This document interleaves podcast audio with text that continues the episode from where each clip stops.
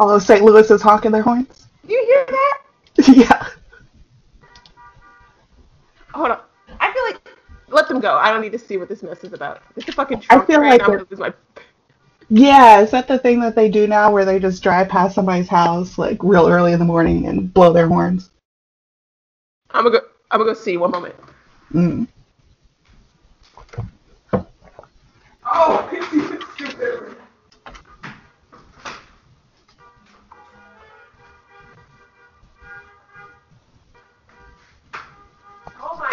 gosh, not now. Y'all could have scheduled this shit some other time. Holy shit. Come on, guys. It's Saturday. Okay. Hello? Hello. It's like a birthday parade. And like, first of all, we don't live. I don't live on like a particularly busy street. Like, you're coming down this way because you know someone down here, or you yourself live down here. I want to be like, people are trying to rest. Shut up. I. God, but yeah, it's a birthday parade, so it's like a van, and they've got balloons, and I guess, but like, you clearly don't know anyone down here. You're all driving through. Why? oh, they don't even know. Hmm. Hmm. Hmm. Hmm. Okay. I, okay, at least it's not a Trump. I didn't think it'd be a Trump train because St. Louis City don't do that. but like, okay, I'm sorry to get off. Anyway, slowly getting back to reading. yeah. Yes. Very slowly. Your baby has probably read more books this year than I have. He, he's like, I need to make him a Goodreads page because he is really um putting mama to shame. he's like, get up, read three books, do my exercises. Baby's first Goodreads challenge. so that's where I'm at. But we are recording because Molly, this is so funny because when people come for genre fiction, that seems to be like Molly's button. Like, it's just funny.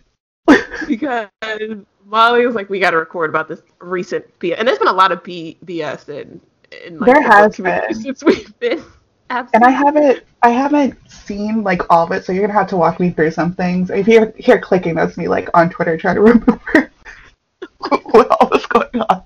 But Danielle, why don't you introduce oh yeah, this is we don't have a book. Um I think we'll just talk about a chat and like end of year kind of stuff. Um and then um, you know, kick it off for um the most wonderful time of the year, urban like January. do you want to do another or do we are we both agreeing that like our reading wasn't spectacular enough to deserve its own episode and we'll just incorporate our end of the year stuff here I agree. okay because i haven't even opened like my one spreadsheet y'all know me and my fucking spreadsheets i haven't opened that spreadsheet in what has to be at least three months so Yeah. it's just been mm. No, I feel you. It's like whatever I can remember is what we'll talk about. But first, let's go. Let's kick it old school, as the kids say, and um, just start with some book mess. okay so the one that brought us to the party Mhm. is um so this is all over Twitter and we're going to discuss I think the it's about romance but I think we both as genre readers take we're going to view it from that kind of angle I think cuz like the Mhm. romance specifically is a whole other conversation but there was an author writer who wrote a guest piece for HuffPost titled Writing Erotica was a 2020 career pivot I never saw coming. Mhm. Bolstered by my new secret identity as an erotic writer, I decided it was time to come clean to my family. And so the gist of the story is oh, it's been updated. Oh, never mind. The gist of the story is this woman in lockdown, she was, you know, things were not going great. She leaned into this already existing Outlander obsession she had and decided to take a stab at writing romance slash erotica. Sounds like mostly erotica. Sounds like she's conflating the two Mhm. and in this piece she she's uh, touch condescending about the genre her own work um how like just the whole treatment of it in her own like approach to writing it just comes off as very one um money driven. So Mhm. she's just in it for the money. And two, she's still she's taking this sort of oh, it's it's it's condescending. I don't know. What do you call when you're condescending to yourself? Like she's she's talking about herself sort of self-deprecatingly, but in the same time she's bringing down everyone. Yeah, it's like she found this. It's almost like she found this thing that. So, so like the gist is, her mother was sick. Mm-hmm. Her kids, you know, are at home because of COVID. She's worried about like her job, freelance, everything like that. So it seems like, you know, she was watching Outlander and she found a lot of comfort in it. And she said, Hey, I'm a writer. I want to try writing this. She start this is where the condescension starts because she's like, Well, if they could do it, then I can do it. And she's looking all around for romance novels. Um why she didn't pick up the Outlander series, I don't know. but she says uh, she couldn't find any that were um, well written or just not like trashy. So she decided she could do it better herself. And through writing these books, she found like a writer, a, a community of different writers who really seemed like they took her in and, you know, um, helped her with her craft. It seemed like her writing improved. Um, she was making money, so she felt like less economic anxiety around, uh, you know, her uh, uh, freelance career kind of drying up. And she felt like more in tune with her own sexuality, which um, I think um, brings us to the real villain of the story, her husband. Oh gosh, this guy. It really see, and I can't, I don't know their marriage. I can't say anything, but it seems like he's kind of. If I was reading this like critically, if I was reading this like a yellow wallpaper situation, or what's the dude who kept his wife in the attic? you know what I mean? and it's like they're kind of the stand-in for like uh, this patriarchal view or something. Um, you know, he gets really mad at her, or he doesn't get really mad at her, but he says like, "Oh, so you're writing smut while I'm trying to save the world with my Internet of Things Platform, sir. platform." First of all, Daniel, can you describe to me what that means, what Internet of Things means, because I don't understand it. Basically, I'm no expert, but I just know from the courses courses I've taken. The Internet of Things is just connecting things to each other so that they can communicate better and faster. So sort of like how, like take like the Apple ecosystem. So like your Mhm. phone can talk to your computer, which can talk to your smartwatch. But like go bigger, I guess like maybe Alexa is a better example because Alexa you can get those smart bulbs and they'll light up your house. Alexa you can like I guess Alexa can turn on your oven now. Hmm. Um, you can get a smart fridge. It's basically all of these things that connect and communicate to each other and like form their own network. And so, like worse buttons. the, the dash button, you remember that? Yes. And I guess for like an industrial level, it's basically like so factories can have these like machines and units and processes that communicate with each other, I guess with less human intervention. But again, it's just it's just a smart like it's just a smart factory. You're like building So you know, that's I what wanted a factory once and saw a big old robot arm. exactly. But it's like I, I bring that up because like when I was so um, my husband like loves your Twitter feed.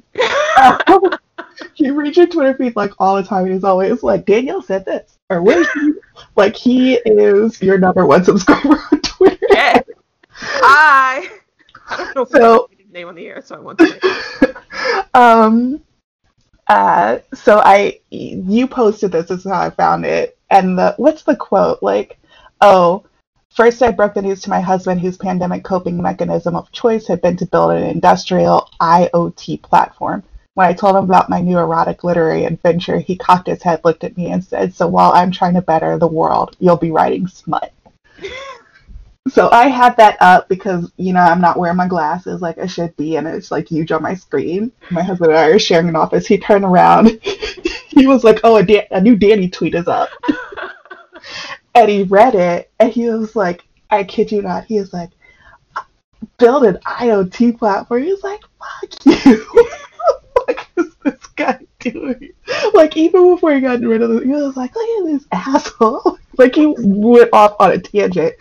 And then he read that and said, So I'm trying to build, better the world, you'll be writing smut. And he was like, you know how happy I would be if you decide to write smut. you know how happy that would make me personally. So it seems like this dude is kind of embodying, you know, this kind of, art she's putting on her husband because outside this one quote, we don't really get any of his perspective. But it seems like he's standing in as, as this figure to tell her that even though she's found economic, sexual, um, communal, emotional um, clarity through this endeavor, like because it is, you know, dirty or because it's like women's fiction or whatever, she needs someone to tell her that she can't feel good about it. And it's just like she probably directly helps more people than his not yet created industrial internet of things platform. He's still working on it. It hasn't helped anybody yet. Right? It's like when Homer builds the, the part of the robot in the garage. it's like why, you know? Um but all throughout she's just really um condescending, um she really kind of comes in thinking that she's really um, invented, you know, uh, tasteful erotica. Um, there's some weird stuff about her kids in here, and she keeps calling there it porn. Is like the line that got me is when she talks about how her 14 year old really got into the business. And I mean, that's fine. I don't want to sit here. I love that, but it's just she keeps talking about how this is the empire that porn built at the same time talking about while her son was super invested in like the marketing strategies and the like I'm like it's just a weird juxtaposition. Yeah, it's like okay, well your son if he's interested in publishing, that's cool. Like maybe foster that. Like you don't have to be like, but it's porn. no. You're living in the house that porn built. They're not though. and it's yeah, it's like um uh, does she? Do we know any of her books? Like, you know, I think you bring up a good point. Like, she's kind of conflating all these different genres. So it's like I really want to know, like, what does she actually write? You know? Some internet sleuths have, but because there's no like, I can tell you like we're off. I don't want to like put a name out there uh, and then mm-hmm. have it like not be her. So some internet sleuths have done some sleuthing and found what they think is her pen name, but there's no like actual like yes this is definitely her pen name. Mm-hmm. and so I, I don't want to like blast it out here on this mm-hmm. podcast and then have people and then it not be her. So i will tell right. you in private if you want to know you can go look it up because you can probably go on twitter and find it honestly. Because is it? took some of her bio and they're like oh my gosh this shit. Because she repeats uh, some of the same whoever this author is repeats some of the same redefining the erotica genre with you know hot sex scenes high uh, emotions and solid plots, you know, all that jazz. Yeah. So So it is so it is erotica. I don't I haven't read it. I think oh, okay. we're saying it is erotica, like that's what she's doing. But it, we had this discussion what a throwback. We had this discussion when we did Barbarians Babe. we're like like when does romance become erotica and I don't read enough erotica really to even answer that question. I don't know if it's just a numbers thing or if how it plays into the plot. Like I don't. I guess that what I'm saying is I don't know the genre conventions of erotica versus romance with a lot of sex in it. If that makes sense. Right. Right. No, it does. Um, and I think like you know we bring all this up like it seems like she's getting a lot of hate like everywhere. Um, and you know, I, I don't like to pile on to people. Like, obviously, she's got a lot going on, but it's yeah. like, and it looks like they closed down the comments on this and she's gone off Twitter and all this stuff and it's like it's not that deep, you know.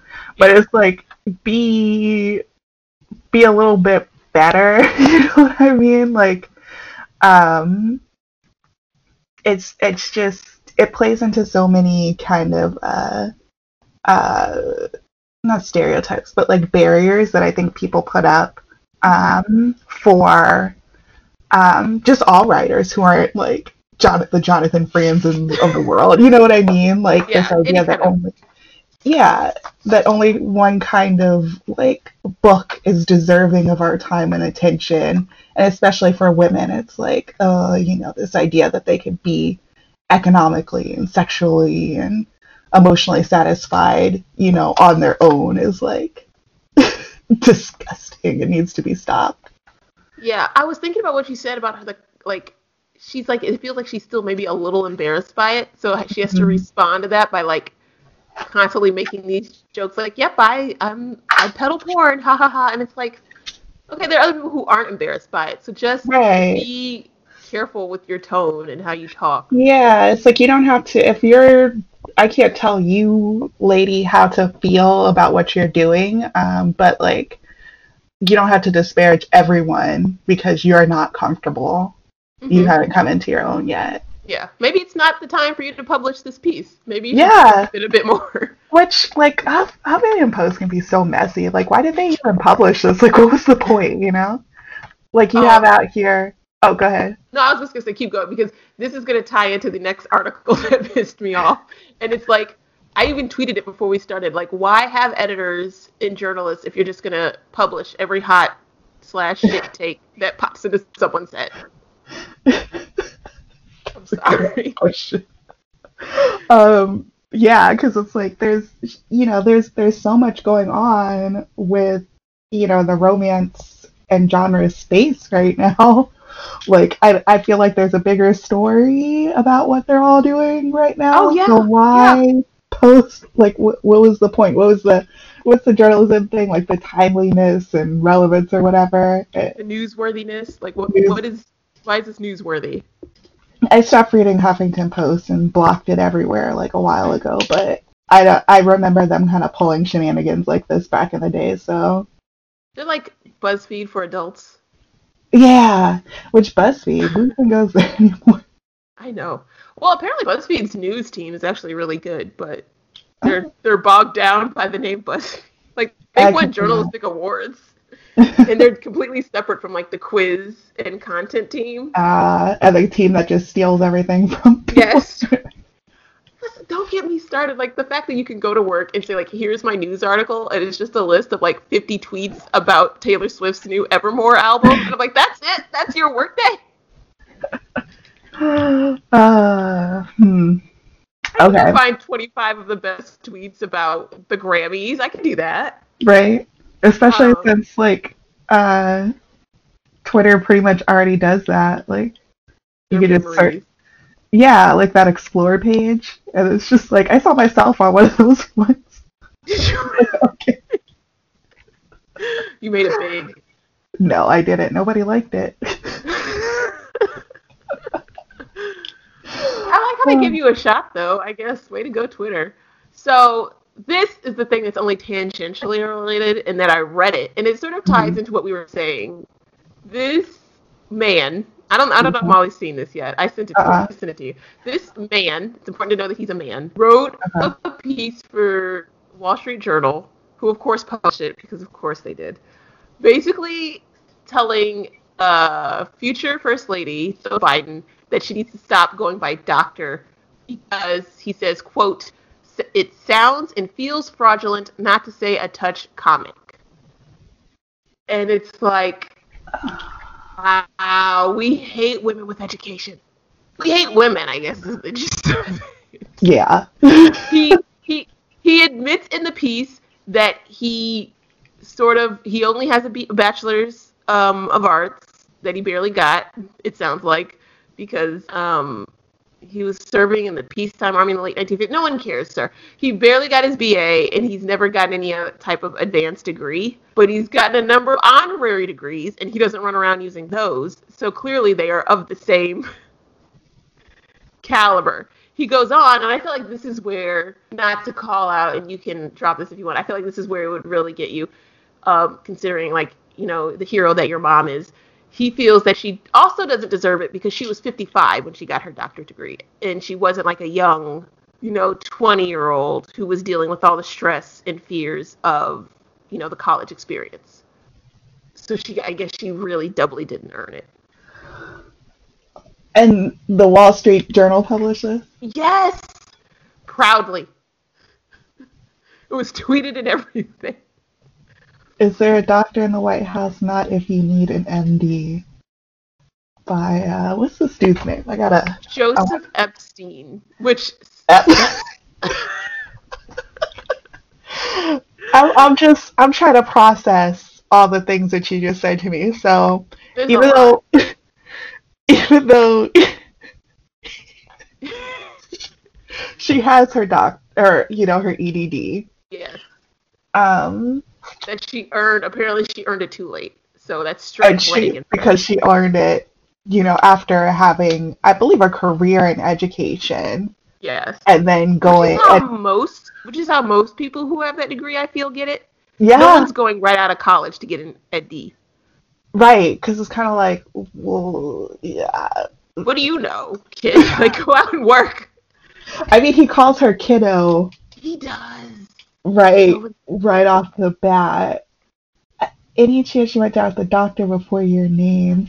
I'm just, and because he doesn't, your degree is, I believe, an EDD.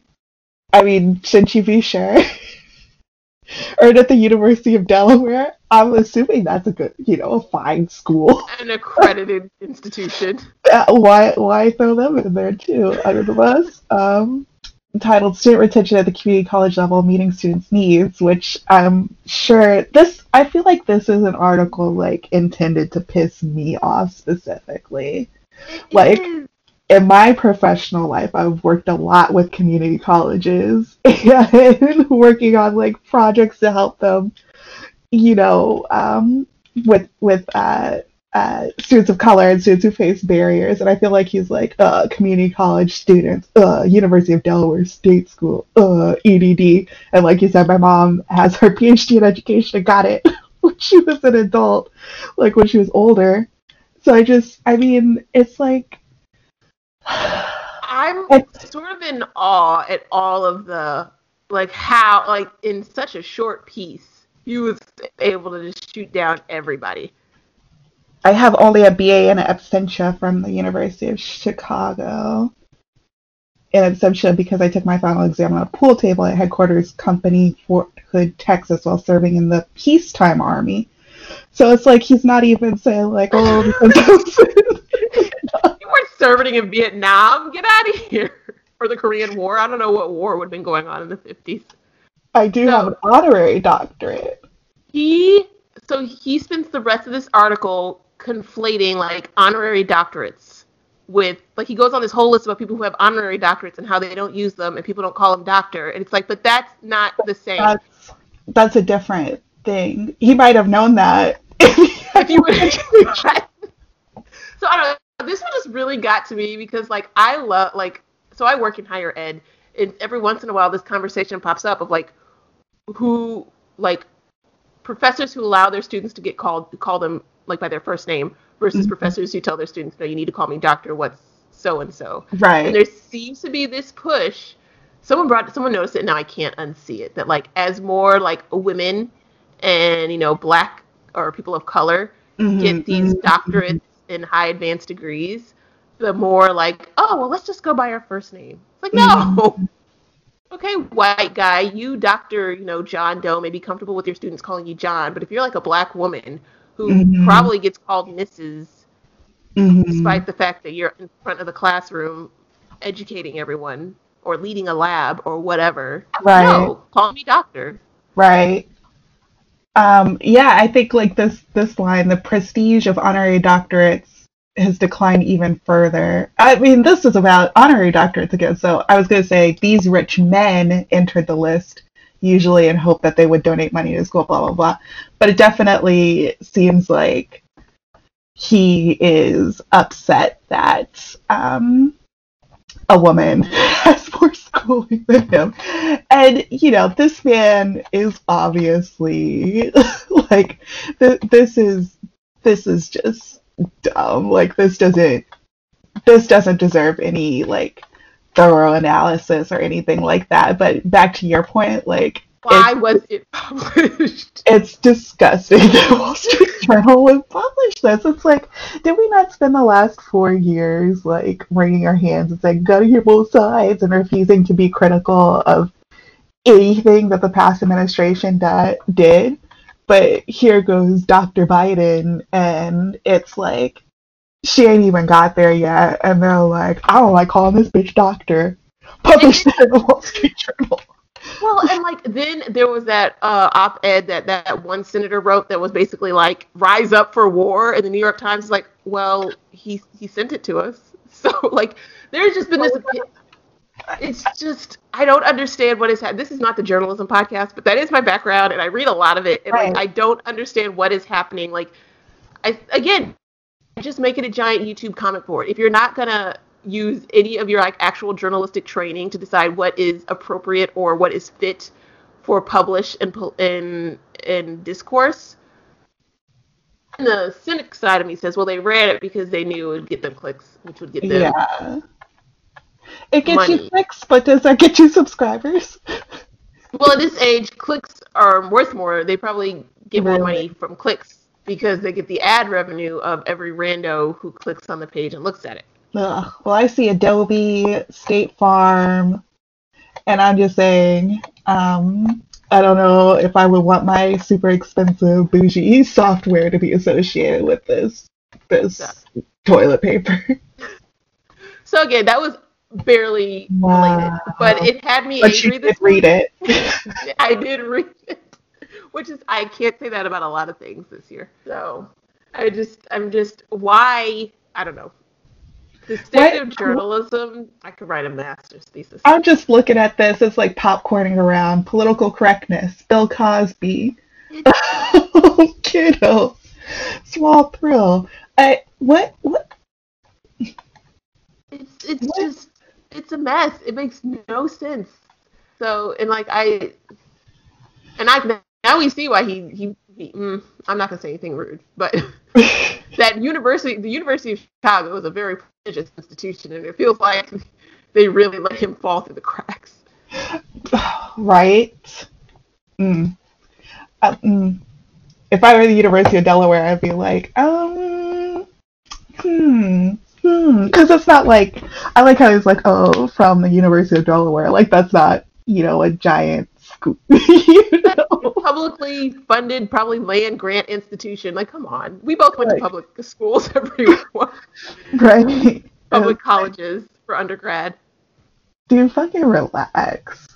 Like yeah, just, because you feel threatened doesn't mean that you need to tell me about it.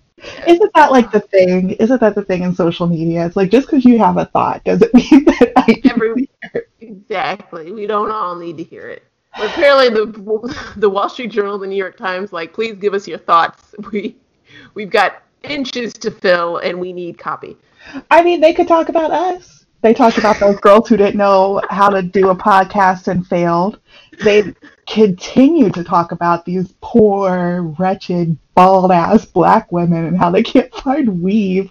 If I see one more fucking story about wigs on the New York Times, I'm just gonna take some bundles. I'm gonna wrap it up. I'm just gonna leave it out for them. Be like, here. I mean, obviously you guys are looking. Start a new nonprofit.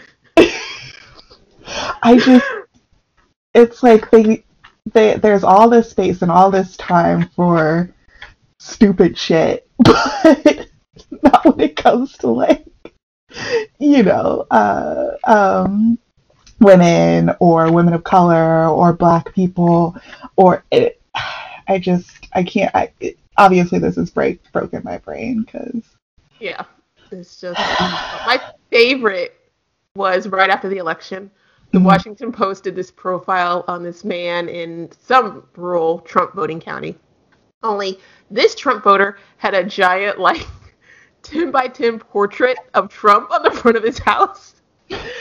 Like, the gist of the article was literally like, what is he going to do with it now that he's lost? And he was like, I guess I'll leave it up. And, like, that was the extent of the story. I, he paid three hundred dollars for it. It was a blatant ripoff of the Obama Hope portrait. Uh, he kept talking about how great Trump looked in the photo. I disagree, and like that was the whole story. Like, what are you gonna do with this giant painting now that he's no longer president? He's like, probably keep it up. Great, thanks. What?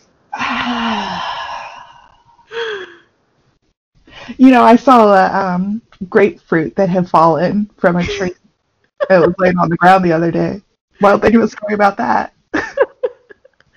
It's just at this point, like you keep kidding, but why not write us something about us? Like I, I'm just. everyone else has gotten their their deep poignant expose. Right? Why not us? Like, it'd be like, Oh. oh, Molly and Danny met at the University of Missouri. Missouri in the sacred halls of Stafford.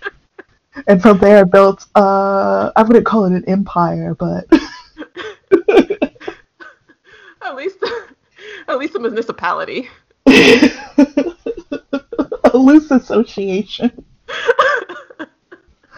Oh my god, everything is just dumb. Oh, okay. Now this is the biggest scandal. We're gonna talk about BookTube. Do you want to talk about that? Because Yeah. it's, I think it's funny. Because What happened? the, remember the signature I sent you? Oh yeah. I just think it's really funny. So if Molly checks her messages, she will see. Wait, did you send? You just sent it? No, I sent it to you before.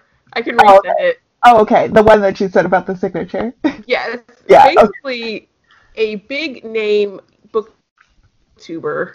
I mean, I Mhm. feel like her name is out, so we can say it. Sasha Alsberg, a big name YouTube booktuber, was accused of many things in order, and I'm going to list them in order of like most hilarious to least hilarious. Uh huh. Um, first, she was accused of forging a signature, forging the signature of Sarah J. Maas specifically, um, in a in a book that she sold secondhand on Depop.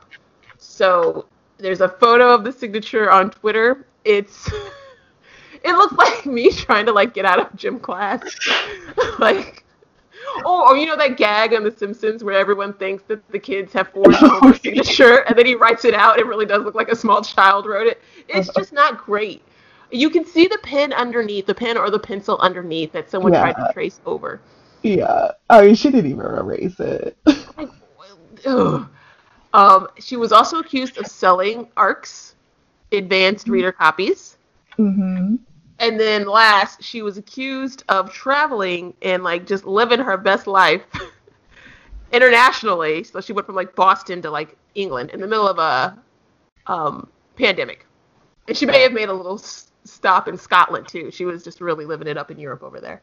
Hmm. So I don't the pandemic stuff. I don't even want to get it. That's we all know that's wrong. There's nothing to debate. Stay your asses Mhm. home.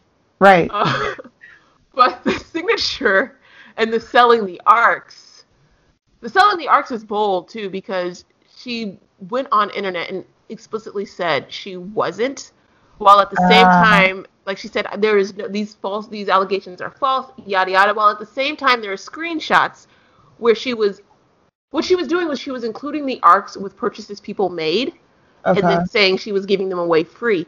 But if it was a really like, for example, there's a really expensive arc. The what's the one? The Orange Tree of the Pyre. oh yeah. So Yeah. she had an arc of that, and she's like, this arc is extremely rare and is reflected in the price. Like Oh. this- she wrote on the listing. so it's like, what is it? Are you giving the arc away, or are you charging for it? Well, it's like when uh, what was it? Like all those laws were like, oh, no bars or anything, or you can only sell alcohol with food.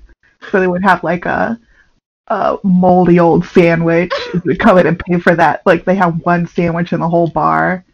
you could get like twelve beers with this one sandwich that everyone bought all day.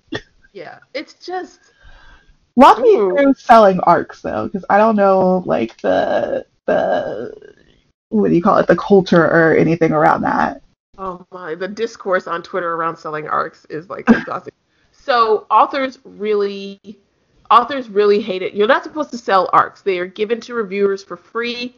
You are supposed to read them. It's okay to give them away, pass them along if you if it's not a book you're interested in, all Mhm. that. But arcs are not made for you to profit on. They're given to people for free with the understanding that you'll either review it or if you're not into it, you can give you're okay to give them away or do Mhm. giveaways which is what a lot of like the big like bloggers and booktubers do Mhm. if they have arcs they don't like they will turn around and do like a giveaway get this art Mhm. but when you ask for money for it's not as uh, courtney milan pointed out it's not illegal but Mhm. it is very looked down upon in the bookish community Mm.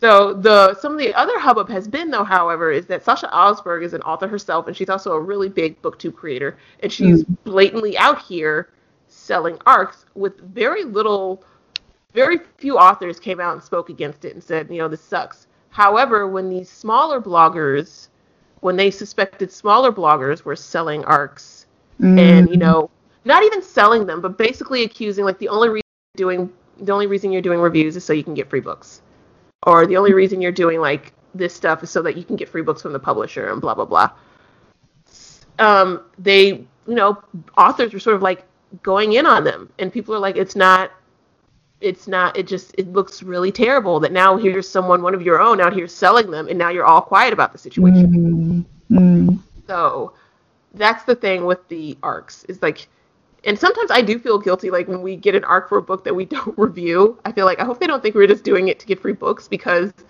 I mean there's easier ways to get a, a low cost book. Yeah, I mean, I kind of take issue with that because it's like whatever you do in your free time is what you do in your free time.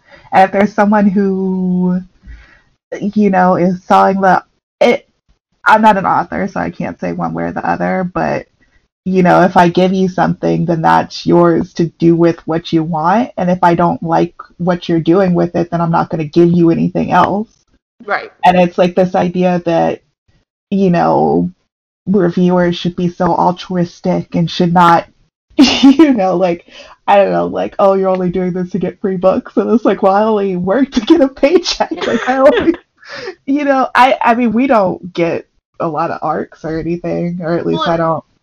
Uh, what we Yeah. got, like, We don't got- and I think that's what reviewers are saying. Like I'm not doing all this work to get like one free book a year.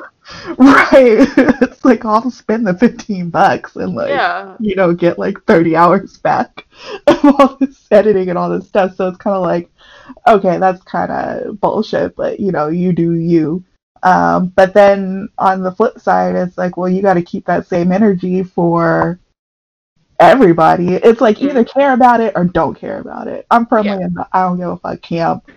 So it's like if you want to come after these like, you know, probably kids, probably doing this shit for free, probably got like just a couple hundred followers or whatever, um, then keep that same energy for this girl because it's like, you know, it, it, it. I think it just it highlights that relationship between, you know, reviewers and um, uh, creators. I think of all types now that's getting more, you know, democratized. Like before, it was like okay you wrote a book and it would get in, you know, um, Publishers Weekly, it would be on one of their lists, or it would be on a bestseller list, or it would be picked up by your library. Like, you know, it, it was like these established channels with these established rules, but now it's like anybody can pick up your book and talk about it, or say they like it, or say they didn't like it, and that gets you some publicity, sure, but then it's also just it, it's a thing you put out in the world. Like anything you put out in the world does not totally belong to you anymore. So you kind of have to let go of some of that that control. Um, and it's like, you know, if you keep chasing down everything, if you keep saying like, well, you can't sell my arc, or you can't give me a bad review, or you can't do this, or you can't do that, that's just gonna drive you like, you know, wild. Like it's so much energy that you could use on something else. And on the flip side, if you're a reviewer or something like using that to kind of bash someone over the head and saying like, well, I hate this, so I'm going to review bomb it, or I'm going to give all this person one stars forever. It's like this weird relationship where I feel like reviewer, well, uh, consumers and creators feel like they're much closer nowadays than they actually are.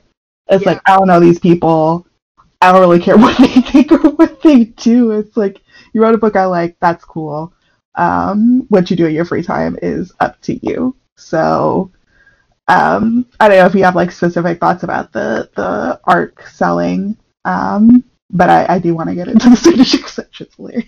Well, I just think I could see the arc thing as a business thing. Like they don't make as many physical arcs as they used to because they're expensive. So you've got Mhm. this limited resource, and you think you're giving it to someone. Well, these are old, so at that point, I mean, like at some point, once the book is already published, I Yeah. guess I do think it's not fair to like you're selling something you got for free. I don't know.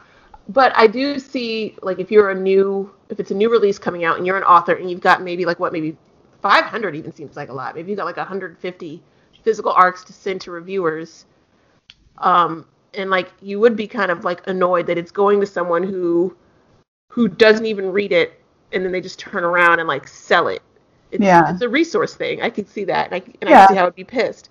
And I also think I think basically what you said, like in that whole um, Rant. the whole tr- well not even rant but the whole like ideas you were saying i think that itself is worth like its own episode because i think the whole arc selling i think what really has people pissed off is not so much that she was selling arcs it's that she was selling arcs and doing what like smaller bloggers were doing and when the smaller smaller bloggers were doing it authors were coming out here and like being kind of uh, really they were saying some really like strong strongly worded emails strongly worded Mhm. tweets about when these little teenage bloggers were doing it.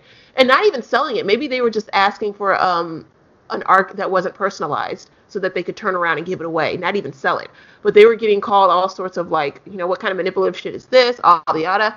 But that energy is missing when it comes to someone else this bigger person Mhm. doing it and i think that itself is worth a conversation about this this narrowing of like the gap between especially like we're not talking about like a reviewer at the New York Times or Mhm. someone who works for a big publication but like these independent bloggers and podcasters and booktubers and the authors that they cover where the lines get really blurry Mhm. and and how to navigate that relationship because I think it's interesting. Like it comes up every time like someone responds to a some author responds to a good read review Mhm. they didn't like and then continues to argue against it.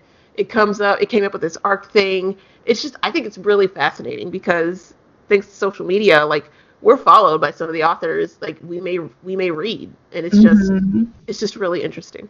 Yeah, yeah. I think it's probably like just social media, like across the board. Like, you know, uh, your girl, uh, Cardi B, like this is what she's learning, right? Like constantly getting on Twitter and saying like shit that, you know, probably not everybody needs to hear. It's like all these people are not your friends. And then you turn around and it's like people in like famous people's mentions or whatever being like, uh, Mm-hmm. sharing all this personal information or being like personally hurt by XYZ decision and it's like but you don't you don't know them like just because you you have this internet relationship or you talk or you see their tweets or you see their life doesn't mean that you know this person it doesn't mean that you mm-hmm. can dictate like how they feel about something. So it's like if, if you're selling arcs out here because you are 16 year old and this is how you buy your books or whatever. And then you have some author come in and saying like you're being manipulative. Like that energy is as weird to me as somebody who's like well i'm gonna i'm gonna write out every time uh, there's a swear word in this book. Like it's weird. It's weird to me. It's really weird. And it's I thought you were also going to mention Shuri, uh, Letitia Wright, oh my what the escorted herself right off Twitter. It was like just I I what okay, conspiracy the- theory time. I think that um there must be like some branch of this anti-vaxxer or something who like specifically is going for celebrities to be like influences for their message because I see it often and they are like totally sold on it and it's like her, that girl on that singing show. It's like all these women, you know, uh, some men too, and they're saying like kind of the same things over and over again, and it's like this really easily disproven by science, like in history, and it's like where are you?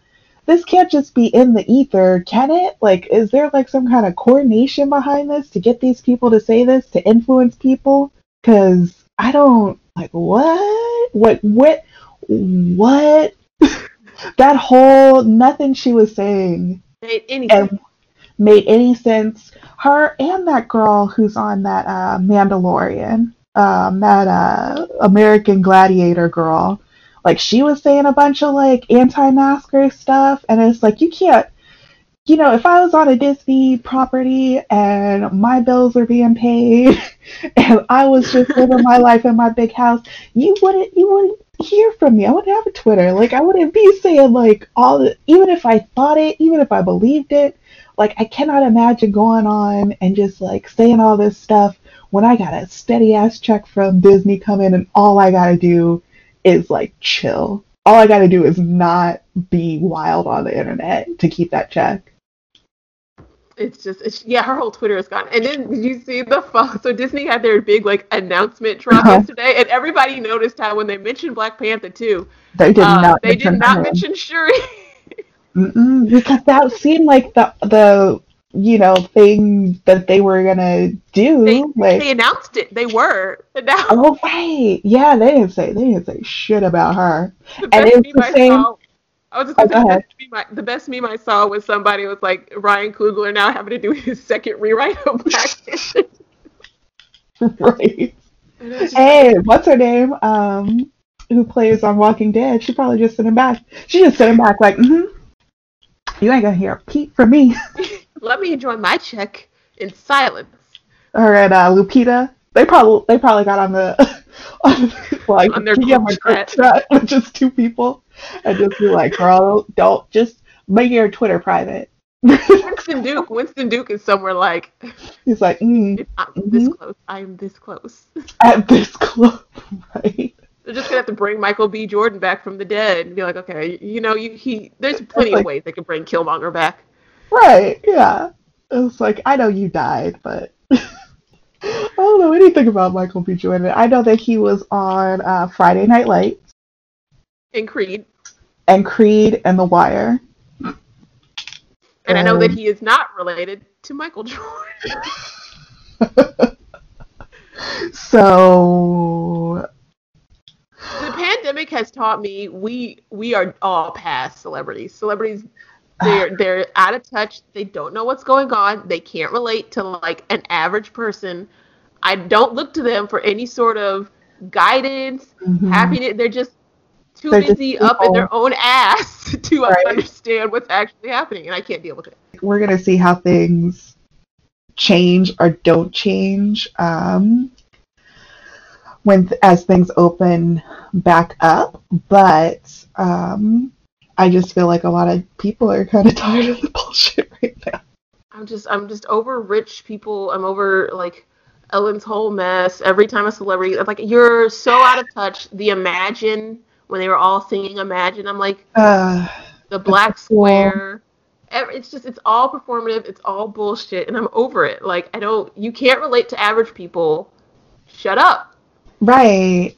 It's Like, like. Uh, no, go ahead. I was just gonna say, especially I had like Bezos and Bill Gates. At least they never try to be relatable. I know what you're going through. No, you fucking don't. did you ever see that that video of Jeff Bezos and he goes in to talk to the kids? It's like a black high school or something. and the teacher's like, this is like one of my favorite videos of 2020. And the teacher's like, oh, it's Jeff Bezos. And you can see a kid kind of in the foreground. He like turns around and he's like, who, you can you can very clearly see him like mouthing. He's like, who is that? And then another kid must say like Jeff Bezos or the Amazon guy or something, and he like he like makes this gesture with his hands. He's like, "Ooh, okay." Rude. And I'm like, this is why you cannot win against these Gen Z kids because they don't give a fuck about nothing. They, Nothing. It's realistic. It's just I'm gonna send it to you at high school. so. So we got really off. You really wanted to laugh at that signature thing, and we kind of got distracted by like Oh yeah, well, celebrity. can- we can edit some of this down because I just, I mean, I feel like 2020 was messy, and so am I. I, I say keep all of it because it relates. Because one of the reasons people say this girl is getting away with what she did is because she uh, has a big following. yeah, so she's she's a a bookish celebrity. she's a booktuber. hmm Uh, a very big one who's also an author. I still, I know we did that whole thing on BookTube, but it's like I, I'm still interested. Maybe we should like make that a goal for like 2020 have like a booktuber, a couple booktubers on. Um, Oh yeah, that'd be fun. Because like I probably like I wonder if like what is more useful or like what gets more views or what gets more traction like or what is more niche? And like uh people are more apprehensive to get into uh YouTube talking about books or a podcast talking about books? I can see someone saying like a podcast and all they talk about is I can see someone being like, but why though? And I feel like, I mean, I feel like the podcasting like landscape book like book podcast it's a whole different animal from like booktube like booktube is very seems like ya focused Mm. um at least that's what I, it's not of course uh, obvious disclaimer because i feel like i have to say it because people get very sensitive it's not all ya but when you see like who the big leaders of it are they're reading mostly ya Mhm. um, young, white. There are a few people of color, and I feel like with podcasting, it's very genre. Mm. Like romance is the one I'm thinking of, but there's a lot that are also like sci-fi, Mhm. and it seems, and there's some YA, but YA doesn't have nearly as much of a like dominance. And that could just be the the who is on those platforms. Yeah, exactly. Yeah, because So. yeah, the kids love YouTube. I like booktube too. My favorite thing is to watch like a, a reading blog blog. Like someone just like and like it's again I tell myself you had told me like 20 15 20 years ago like what some of my favorite entertainment would be. I'd be like what the fuck? But just someone like doing their weekend and like reading a book and talking about it and they'll do that'll be like a 30 minute video and I'm like that was great. And I won't even read the book they're reading. Like I have no interest in reading the book they're reading. I don't know. It's just it's like it's soothing, it's calming. That's what I need. Yeah, yeah. It's uh, Reading Rainbow 2.0. Another show that won't have us on. I've been trying to play nice, but you know, what? every single time we're on one of those lists, it's like bookish podcast. Um, We're on with Um, LeVar. huh? We're on with LeVar. That one. I forgot the name for a second. And Black Chick Lit. And I'm just saying, Lamar, have us on. You're not gonna have us on. Uh, I don't know why not. Like we're, I don't know. We We need black, you black. There's got to be a podcast about other podcasts we can get on. Um, we did really good this year, though, having a lot of people on, and I want to talk about some of those, like moving us into kind of the wrap up section, like Yeah. of the year, you know. Yeah, this is Um, a good social year for us. We had authors, we had guests. Mm-hmm. Great. hmm And everyone was like fun, like in its own way. like, uh, um, take a hint, Dani Brown. Like we were so nervous because we're like, oh, we're gonna be talking to someone from from England. I was still very intimidated by the accent. It just felt very. she felt classier than. she felt so classy. And we're out here like country bumpkins. Was like, hi y'all, I liked your book. but she was so sweet, and I think that that was the first one we had done in a while because we had done some. That was the first one we did in 2020. Did we have anyone earlier in 2020? Any The good? boyfriend project wasn't before that. Let me. I'm gonna type. I think the boyfriend project came right after that. It's not like we have a website or. The- You're yep, probably right. I just I never remember. Oh, we had other podcasters on. You're right. The Boyfriend Project came after that. Yeah. Um, and we had like, there's like 30 minutes of our conversation that I cut out the boyfriend project because it was like so random. But she was super sweet, and we were talking about like literally everything. Like, there's this whole talk about Disneyland. Oh, and, Oh yeah. we discovered the term niggerati in 2020 this year. We did, which was a big moment for us personally. We had the colored pages on. Yeah, we had other podcasts on. I want to do more fun. of that. Yeah. Yeah, yeah, yes. I definitely we've reached out to a couple people and there's been like um you know, all those people who are on the list all the time. We gotta reach out and have some more people on. Um, build our network. we finally got Alyssa Cole on. We did. what we're coming up on year five um of um We're in it. Yeah. We didn't celebrate our birthday this year. We didn't. I mean it was a hard it was there was a lot going on this year. Hard living. Yeah. What else did we have this year? Um Colored pages. We did. Yeah, we had three author interviews in a row. We In a did row. Black Lives Matter movement. Mm hmm We did Head in My Home. That was a good one. You guest hosted on the uh, Ice Planet podcast. We'll wrapping up this year.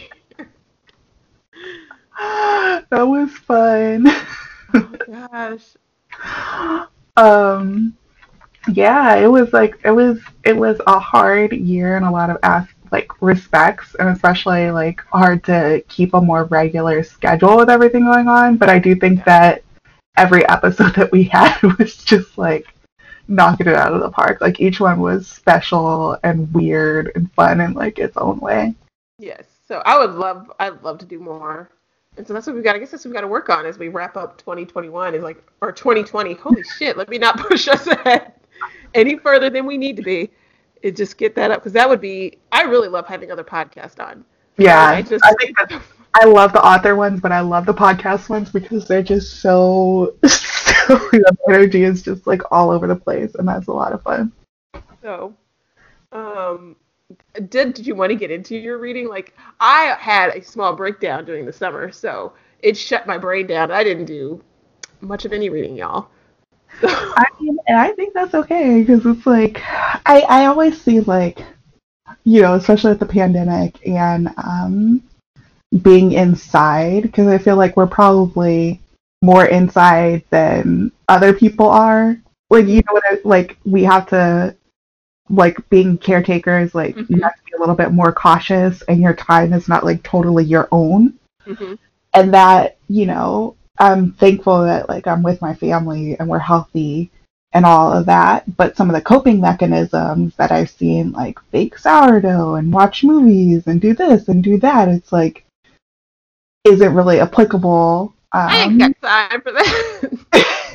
yes, exactly. And it's like I'm not dealing with like the loneliness aspect, and I think that that's really real. Like not being around family, not doing this and that, and that would be hard in its own way. But like it's not like the things that you know I would do for self care are not really achievable, especially for that period of time, like the what was it, seven months, where it was just like me and my husband watching the baby and working full time uh. from fucking home, and it was like uh, I don't have time to go take a shit. Like, how am I supposed to read? Yeah. So it's like whatever, you know, I, I'm proud of us for like continuing with the podcast. I'm proud that I got any reading or anything done. I'm proud that like, you know, we're just still here. Yeah. I don't I don't feel too bad about it. And whatever your reading was or whatever you want to say about that, like I think that's good. I think it's gravy. Yeah, I read like 20 books this year, and a lot of them were rereads. So I guess I did a lot of comfort reads. So uh, that's a lot more than I think I read. A well, a good chunk of them were also kids' books, so they. so because I was looking for books to give like my niece to talk about the situation, and I was like, these books are fucking depressing. And listen, I'm not saying you need to have a happy cancer book, but mm-hmm. mm, maybe I was like, maybe her mom. I, I was like, you know what, her mom can handle that. I'm not looking for it anymore. yeah, yeah. So I don't know. It was just when I did have time, I didn't want to like. I was too. I don't know. I feel like to read as a comfort thing, you have to be like, I don't know. I would be too busy. So that's why I did a lot of like, I played more video games this year than I think I ever have in my life. Mm-hmm. I did Stardew Valley. Mm-hmm. I got Stellaris. I mm-hmm. got. I wiped out a whole planet. I destroyed an entire civilization, and I was like, "This is the best game ever." I did Stardew nice. Valley. I did Stellaris. I did Sims 4. I probably did more video gaming this year than anything else. So it was really. I weird. would love for you to play um, either Dragon Age or Mass Effect. I don't. I've heard these names, and I don't know what they are. I would love for you to play one of those and we do like a bonus episode or something because okay. they are so messy and you play like a space hoe or like a fantasy hoe. And it's just, I would love to hear, you know, your perspective as a romance author, or not author, a romance reader, um, playing one of these games. Can I tell you that now, after all the hours of playing Stardew Valley and remembering and re-listening to your argument about a chance at love game, I was like, I want that mod. What I can that? see, I can see the whole video game. You come as a mail order bride, mm-hmm. and there's a whole bunch of bachelors you could pick from. You mm-hmm. gotta adjust to farm life, and maybe the emphasis could be more on like crafting, like mm-hmm. making the clothes. And take. I could see it. I could see the whole thing Molly, and now I want it. I'm. Right? That would be so cute and so fun. And if all the I, characters are black and you have very cute artwork, like it wouldn't. I don't know if it would sell because I don't know how well farm sims are doing right now. But at the same time, I would play it. I would play it. I I was like, you know what? I'm just gonna pretend that's what's happening right now. I am kind of. It's very anti-black how there are no black bachelors on Stardew Valley. There, I said it. Yeah, that's the true. only brother in the whole town, and he's already married, and you can't even break up the marriage. so Maxis would let you break up that marriage. Max is like, sure, steal her husband. Hey everybody, it's me, Molly, here for some mid episode announcements. First of all, we want to say, as always, thank you for listening and for sticking through 2020 with us. Um, you know, working on this was really a bright spot for us in a year that was, you know, a little bit difficult. So we just really enjoy, you know, you guys coming back month month after month, talking books, talking foolishness. Um, it really helped us just get through this year. Um, secondly, I want to tell you about a book, Orange Blossoms Love Blooms by Dahlia Dupree from her California Hearts collection. In this book, which has a very cute cover, by the way, and I, I'm just looking at it and you can't see the dude's face, but um, he's got like a nice jawline, so there's that. Strong willed Elaine Hart is determined to save Heartland Ranch, her family's California orange groves. After the recent ending of a turbulent relationship, she vows to keep her professional and personal life separate. Good luck. Even though she's attracted to the man who holds her family's fate in the palm of his hands. Serious minded banker David Cole has two goals. One, collect on the delinquent ranch account. Uh oh. And two, resist his attraction to the unpredictable and beautiful Elaine Cole. I don't know. I don't know, David. That sounds like trouble to me. When a series of circumstances brings them together, they must decide if they will continue to suppress their emotions or succumb to passion and take a chance at forever love. Personally, my vote is to come to passion and take a chance at forever love, but right at the end, just shake hands and say, like, we're going to continue to be professional. And that's okay too. Once again, thank you guys so much. I'll be back at the end of the episode just to do a regular wrap up and announce our uh, read for Urban Lit January, but I hope that you enjoy the rest of the episode. Okay, so back to books and back to the um you know, larger episode. Um, let's talk about our reading in 2020. Yes, so I can tell you I did not read much. I read about 24 books if you don't count. I almost had 30, but five of those were like kids' cancer books. 24 books. Um, half of those were Ice Planet Barbarians. so I don't think, I think I read maybe all of 10 new books this year it was not one of my most productive years, but I made it through. I read what I needed to read for the podcast. What really feels less less even than not reading was I feel really cut off from like reading and book as a community. Like I don't know what's coming out at all next year. Mm-hmm. I don't know what's mm-hmm. coming out. I don't even know and some of this might be the pandemic because I know it messed with publishing and and promotion. I don't really know what big books came out this year. So mm-hmm. I just mm-hmm. feel kind of I read, I survived. I'm gonna try and do better. I've been working on my like New Year's resolutions for 2021, and let me tell you, the bar is so low.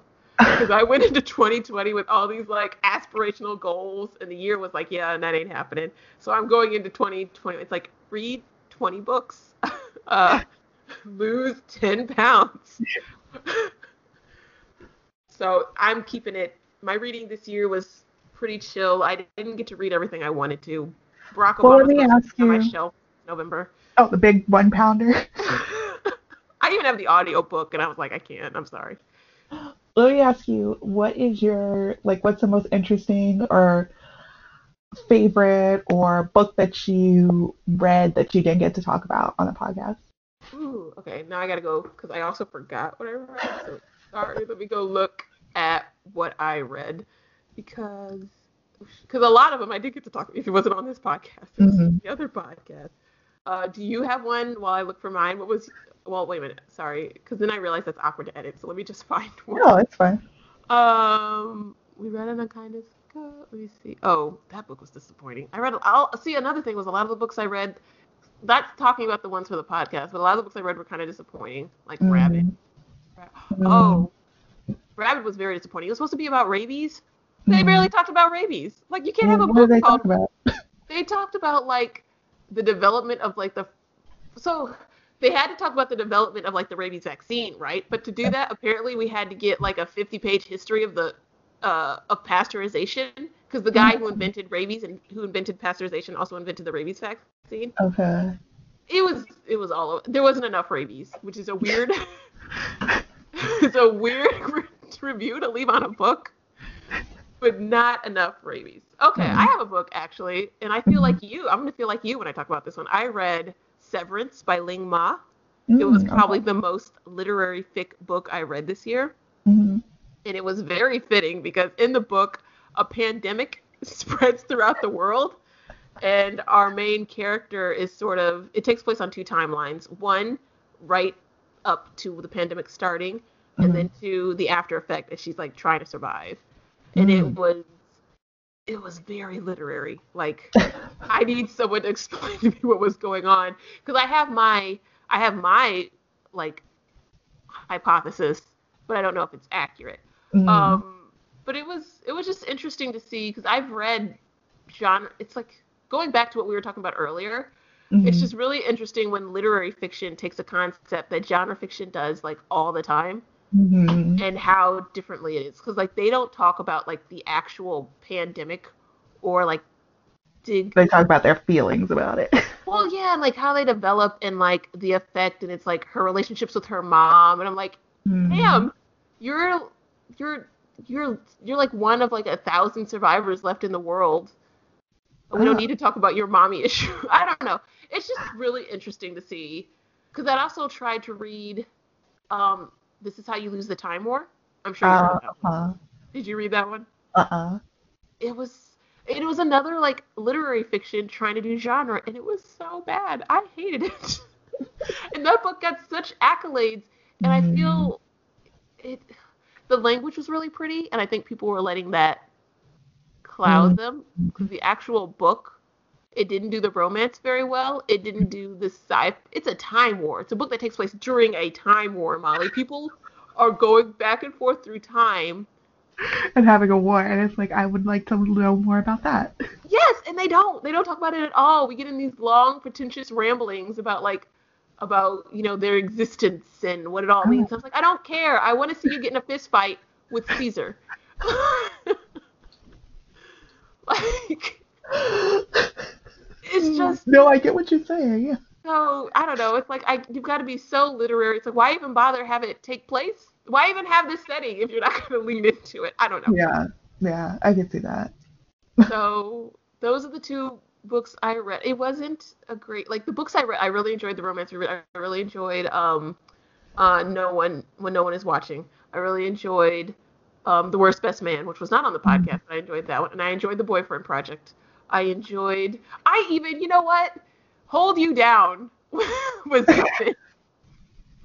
One of the highlights of my year because I still think about that book. I still think A about lot. it too. I do too. I think I compare. I I still like. I could do a whole thesis on that main character versus Midnight Mm. or or Winter. I mean, hmm and like like I still think about that book. So it's been a weird reading year for me. I don't I don't have much to say. The books I read were either mediocre or I've already discussed them at length on the mm-hmm. podcast, or they're rereads, so you've already heard me ramble about.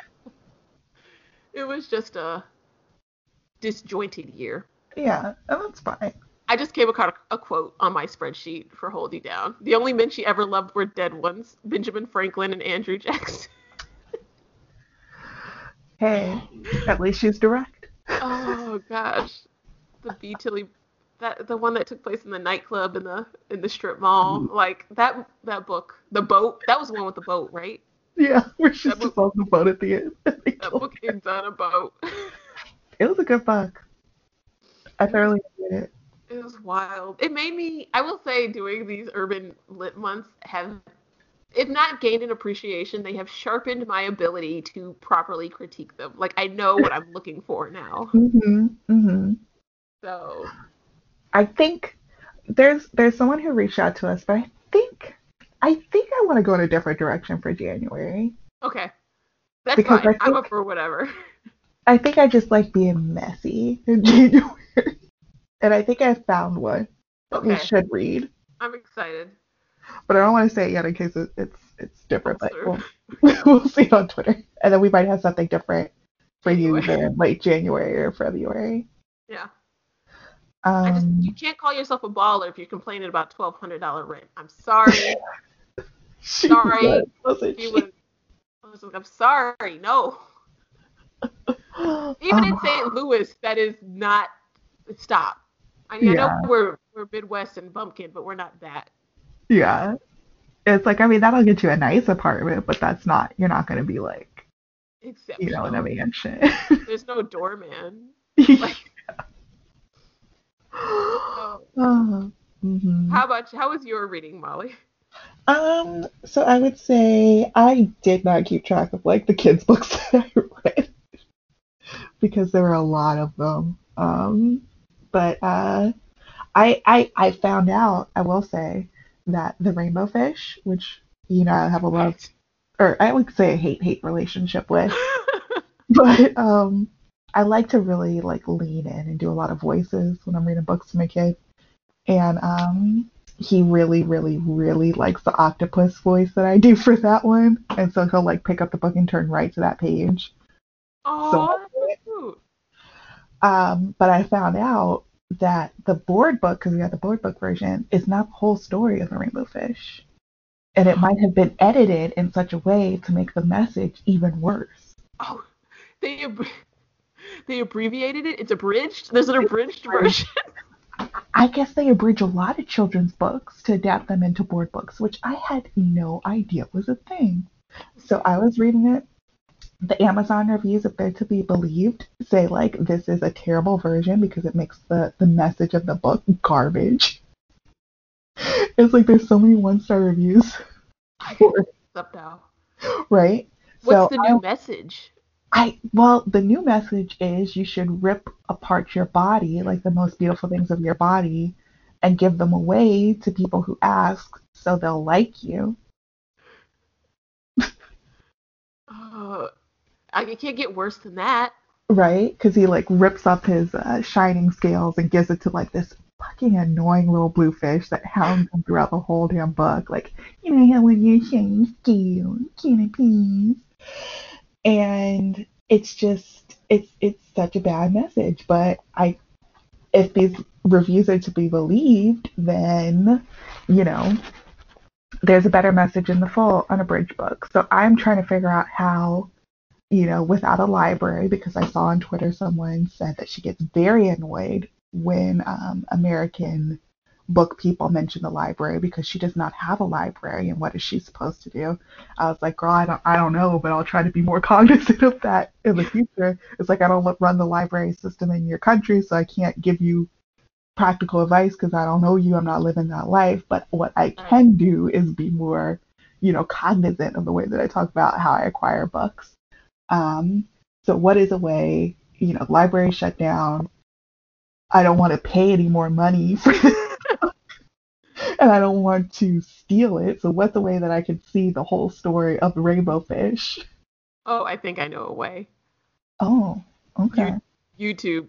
For some reason, people will just go up and read entire children's books on YouTube and they will not get taken down. Like remember when I said I had that like I was going through all those cancer books? Mhm, mhm. That's how I read most of them.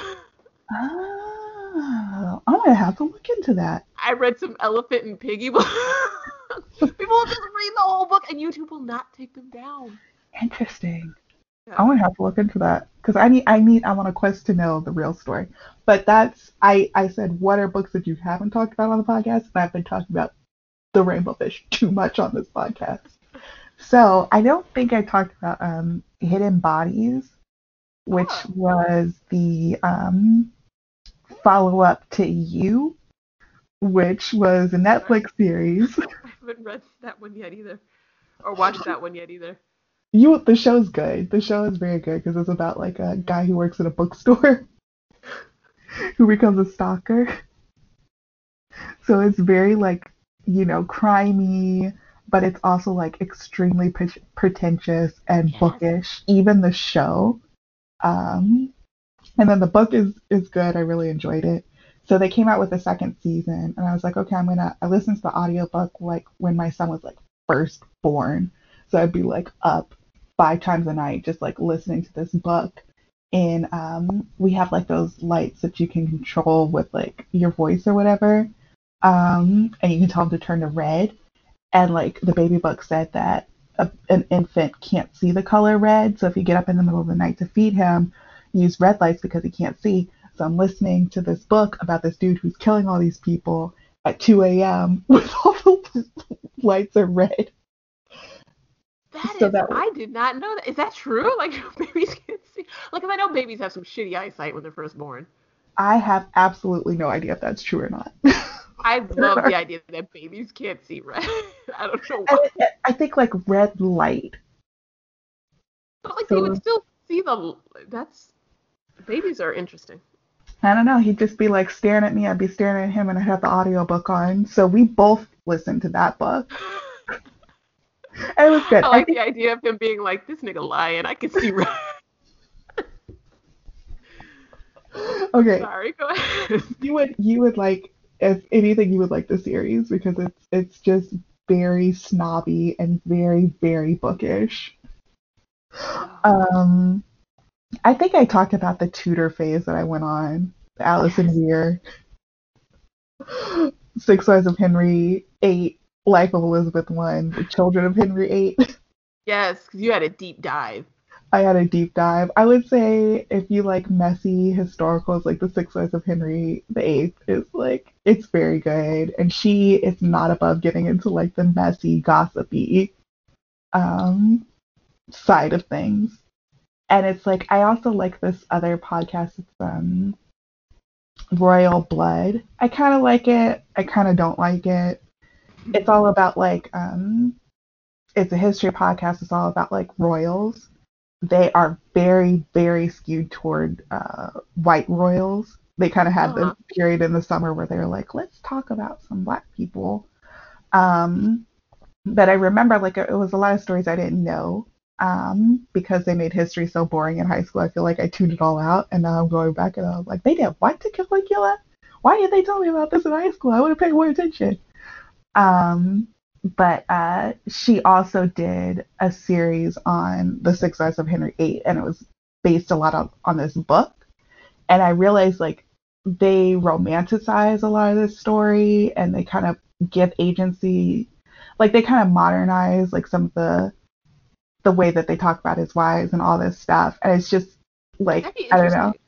Yeah, and it just was like, oh, the story, you know, this Alison Weir is the one who wrote it, and she like goes really deep, and she doesn't romanticize it. She talks about the facts, and it kind of like said, oh, the story that I've been told is not like, you know, it's bringing kind of a modern lens to it, and um, it was just interesting to like go into like this deep, deep historical dive that was like, let me tell you how it happened, and still done in a way that was engaging and still done in a way that was like uh, well researched and all this stuff. So if you're gonna read, if you want like a big book because it's it's extremely long, um, and you just wanna, uh, well, I guess not extremely long, 22 hours, um, so not super long.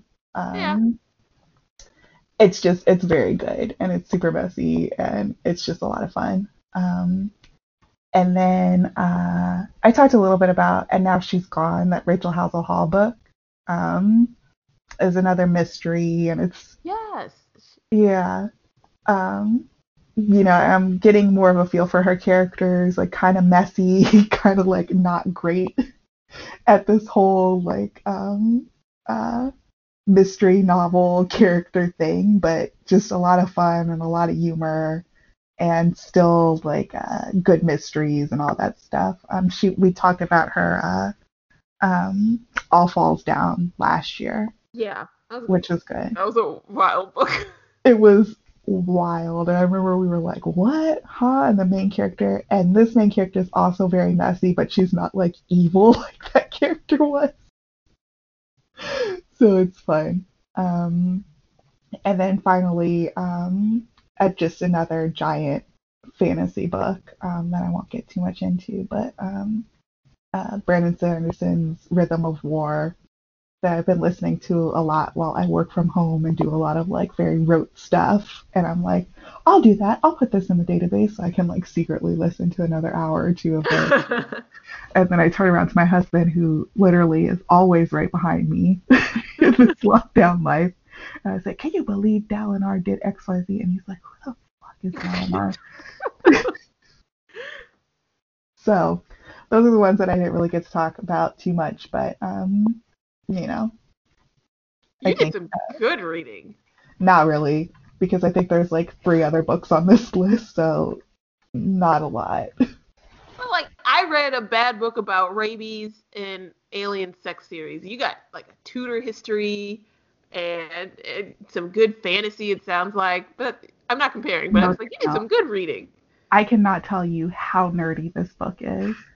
Like it's like these people have giant swords and like fantasy armor.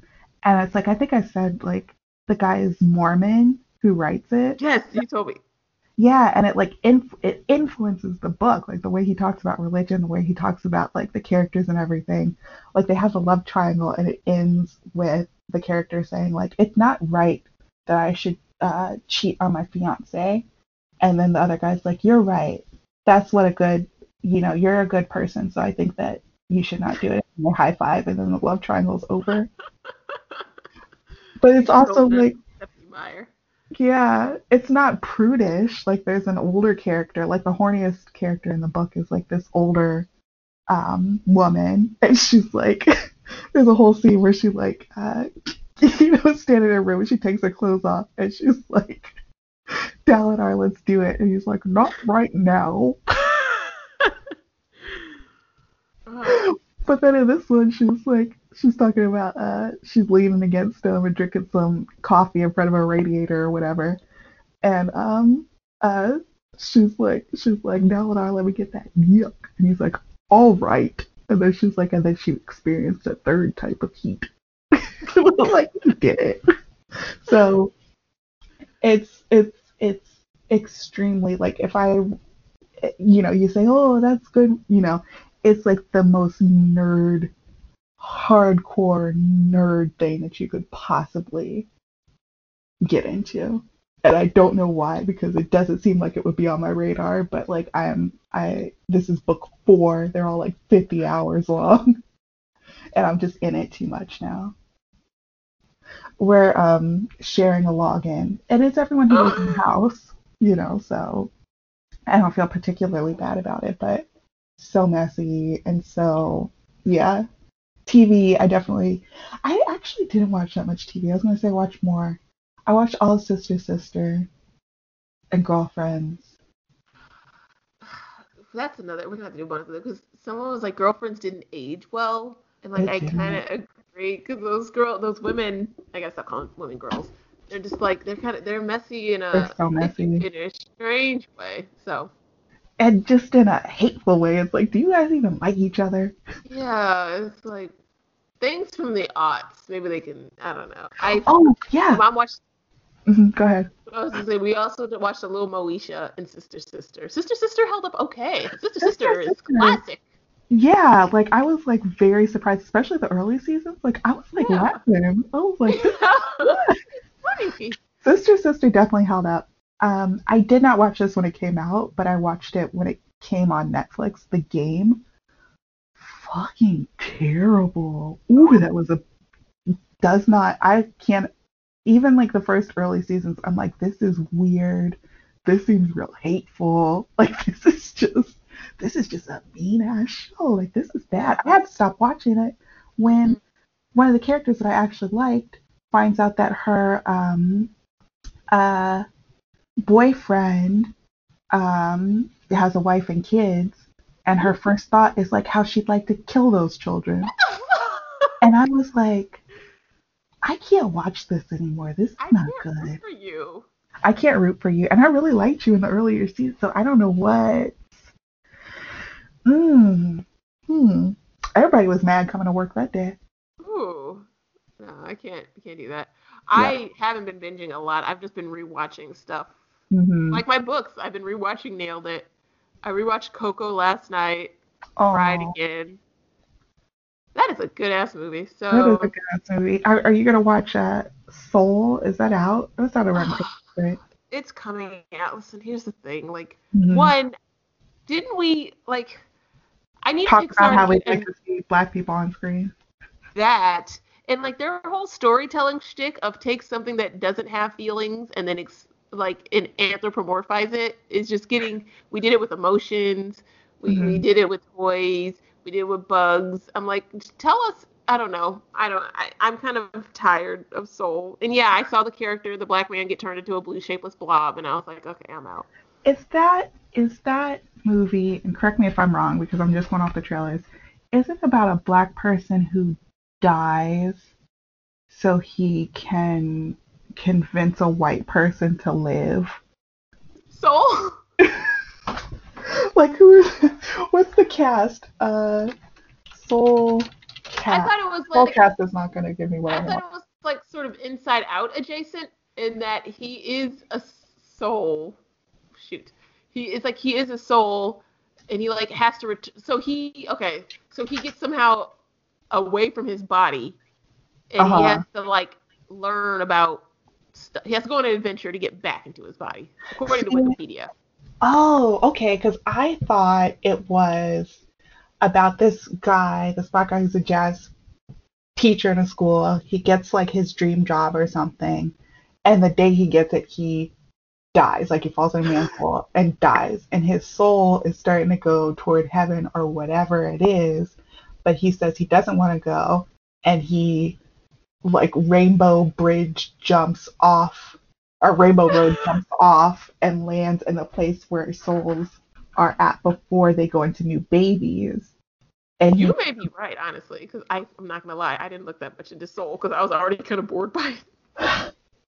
and he like has to convince this like baby soul to live, and then he comes to terms with the fact that he is going to die. That's my interpretation, but I don't know for sure. I was just like, Pixar, is this the way you want to take your first black character?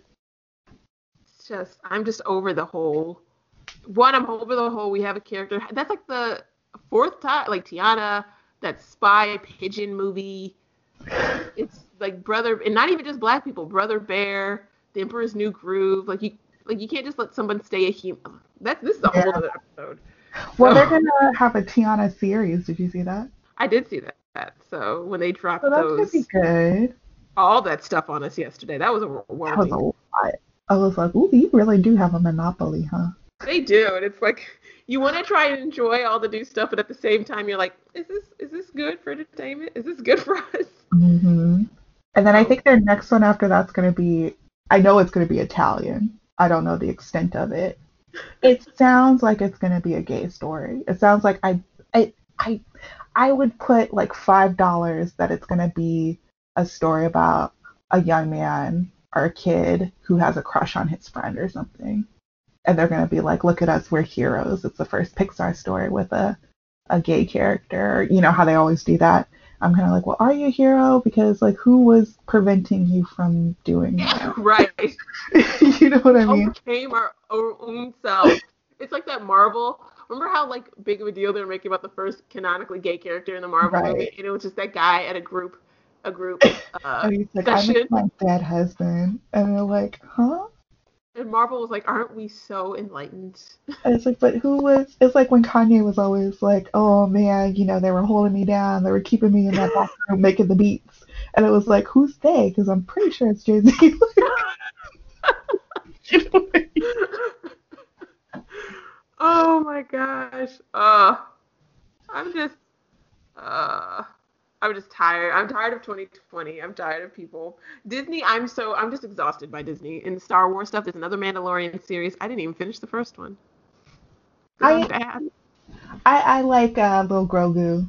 Um, Oh, he has a I like- name now. That's right. I'm Yeah. still going to call him Baby Yoda. I the plot is pretty good. I'm a sci-fi person. I'm not a Star Wars person, but I like how they're kind of like modernizing the story with like some more modern sci-fi conventions. Like it doesn't have to be about the guy who saves the whole universe. Maybe it's a very personal story, but uh, I would say 98.99 repeating. Um, the draw for me is just that puppet. Not just you. I think that's everyone. uh, my kid got a lot of um, Baby Yoda stuff. A lot. Uh, Star Star Wars, and this is a whole other episode. The Star Wars fandom as a whole just seems like kind of it really turns me off. Mm. Like I know mm. it's not everyone, but like they seem so they've reached like a level of toxicity it's like you don't want to willingly get into it. And I don't have any like long term nostalgic feels mm-hmm. or strong emotions in Star Wars, so I can easily just be like, yeah, I'm cool, bye. Yeah, yeah. No, it seems like just this hesitancy, and this is across, I think, the nerd spectrum. It's like, oh, you were made fun of, even though I feel like Star Wars is super popular, so I don't know how much people are Everybody, it's mainstream. Know, so, but this idea that you were so marginalized and you were so um, prevented from like being the cool kid um, that it became that that persecution became part of your personality.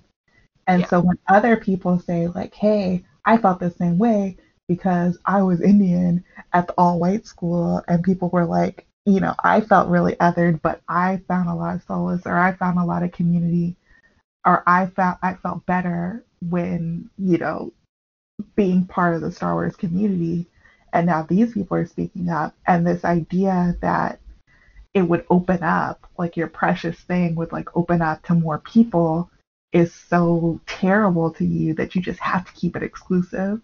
And it's kind of like, well, I feel like part of being a nerd is like being happy when other people get into the things you're into. You know what I mean?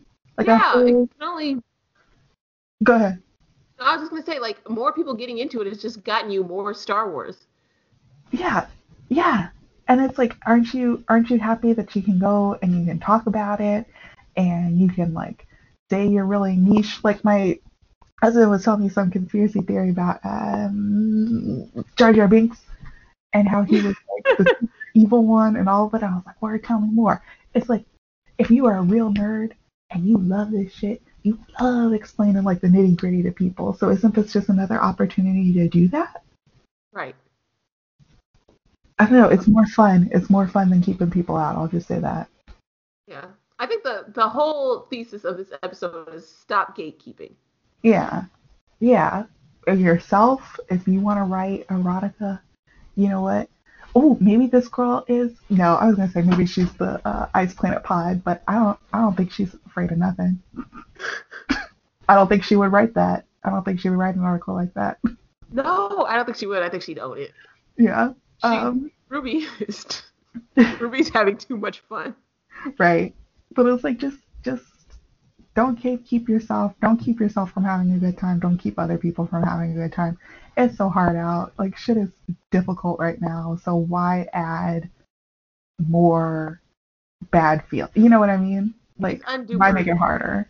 It's an undue burden. So maybe that's a takeaway for 2020. A very small takeaway in a very confusing year. Yeah. Don't just find joy where you can and stop yeah. stressing about how other people perceive it. Yeah. Well, on that note, because it's almost lunchtime here for baby. yes, I gotta go check on my mom too. Are there so, any closing thoughts for 2020? Just make it. So we're almost through. After mm-hmm. 2020, we just gotta get to January 20, and maybe mm-hmm. things will get. I don't think they'll get much better. I don't think they'll instantly be fixed, but maybe we can start getting in the right direction again yeah, instead of constantly backsliding. Exactly. Maybe at least some of the pressure will come off. Yes. So. well, thank That's you for everyone who stuck yes. with us. Yeah. Yes, and thank you. Happy New Year. Thank you to all our patrons. Yes, we're gonna have um, uh, some video game talk for you, and we're also going to um, have some mess. We'll be back in January with just some mess. yes, I for one am looking forward to have this will be we only existed for a very brief period in a Trump free world. Uh-huh. We started in August. He was elected in November. So I, for one, look forward to having a podcast where we can like just enjoy life Yeah. and like not have to worry about what some bullfuck in the White House is doing. right. All right. Well, on that note, we will see you for Urban Lit January and just take care of yourself, you know? Yeah. Again, read your book, listen to your audiobook, watch some mess on, you know, binge something, watch Sister Sister, make sourdough, play a video game. It's Live your life. Live your Yes. life. Alrighty. Bye. In the no, don't end the call, but we can. Okay, So back to books and back to the um, you know larger episode. Um, let's talk about our reading in 2020. Yes, so I can tell you I did not read much. I read about 24 books if you don't count. I almost had 30, but five of those were like kids' cancer books. 24 books. Um, half of those were Ice Planet Barbarians. so I don't think, I think I read maybe all of 10 new books this year. It was not one of my most productive years, but I made it through. I read what I needed to read for the podcast what really feels less less even than not reading was I feel really cut off from like reading and book as a community. Like I don't know what's coming out at all next year. I don't know what's Mhm. coming out. I don't even know, and some of this might be the pandemic because I know it messed with publishing and and promotion. I don't really know what big books came out this year, so I just feel kind of. I read, I survived. I'm gonna try and do better. I've been working on my like New Year's resolutions for 2021, and let me tell you, the bar is so low because I went into 2020 with all these like aspirational goals, and the year was like, yeah, and that ain't happening. So I'm going into 2020. It's like read 20 books, uh, lose 10 pounds. so I'm keeping it. My reading this year was pretty chill. I didn't get to read everything I wanted to. Barack Well, let Obama's me ask on my shelf in November. Oh, the big one pounder. I even have the audio book, and I was like, I can't. I'm sorry. Let me ask you, what is your like? What's the most interesting or favorite or book that you read that you didn't get to talk about on the podcast? Ooh, okay. Now I gotta go because I also forgot what I read. So sorry. Let me go look at what I read because because a lot of them I did get to talk if it wasn't on this podcast. It was Mhm. the other podcast. Uh, do you have one while I look for mine? What was? Well, wait a minute. Sorry, because then I realized that's awkward to edit. So let me just find one. No, it's fine. Um, we read an Unkindness. Go- Let me see. Oh, that book was disappointing. I read. I'll see. Another thing was a lot of the books I read. That's talking about the ones for the podcast, but a lot of the books I read were kind of disappointing, like Mhm. Rabid. Mhm. Oh, Rabid was very disappointing. It was supposed to be about rabies. They Mhm. barely talked about rabies. Like you can't have a what book called talk about? they talked about like the development of like the so they had to talk about the development of like the rabies vaccine, right? But to do that, apparently we had to get like a 50-page history of the uh, of pasteurization because the guy who invented rabies and who invented pasteurization also invented the rabies vaccine. Okay. It was it was all over. There wasn't enough rabies, which is a weird it's a weird re- review to leave on a book, but not enough rabies. Okay, Mhm. I have a book actually, and I feel like you. I'm gonna feel like you when I talk about this one. I read Severance by Ling Ma. It was Mm, probably the most literary fic book I read this year, mhm. and it was very fitting because in the book, a pandemic spreads throughout the world, and our main character is sort of. It takes place on two timelines. One, right up to the pandemic starting, and then to the after effect as she's like trying to survive. And it Mm. was it was very literary. Like I need someone to explain to me what was going on because I have my I have my like hypothesis, but I don't know if it's accurate. Mhm. Um, but it was it was just interesting to see because I've read genre. It's like going back to what we were talking about earlier. It's Mhm. just really interesting when literary fiction takes a concept that genre fiction does like all the time Mhm. and how differently it is because like they don't talk about like the actual pandemic or like dig They talk about their feelings about it. Well, yeah, and like how they develop and like the effect, and it's like her relationships with her mom, and I'm like, Mm. damn, you're you're you're you're like one of like a thousand survivors left in the world. We don't need to talk about your mommy issue. I don't know. It's just really interesting to see because I also tried to read. Um, this is how you lose the time war. I'm sure you Uh, read that. one. uh, Did you read that one? uh-uh. It was it was another like literary fiction trying to do genre, and it was so bad. I hated it. and that book got such accolades, and I Mm. feel it. The language was really pretty, and I think people were letting that cloud Mm. them. 'cause the actual book, it didn't do the romance very well. It didn't do the sci. It's a time war. It's a book that takes place during a time war. Molly, people are going back and forth through time. And having a war, and it's like I would like to know more about that. Yes, and they don't. They don't talk about it at all. We get in these long, pretentious ramblings about like about you know their existence and what it all means. Oh. I was like, I don't care. I want to see you get in a fist fight with Caesar. like it's just no, I get what you're saying. Yeah. so I don't know. It's like I you've got to be so literary. It's like why even bother have it take place? Why even have this setting if you're not going to lean into it? I don't know. Yeah. Yeah, I can see that.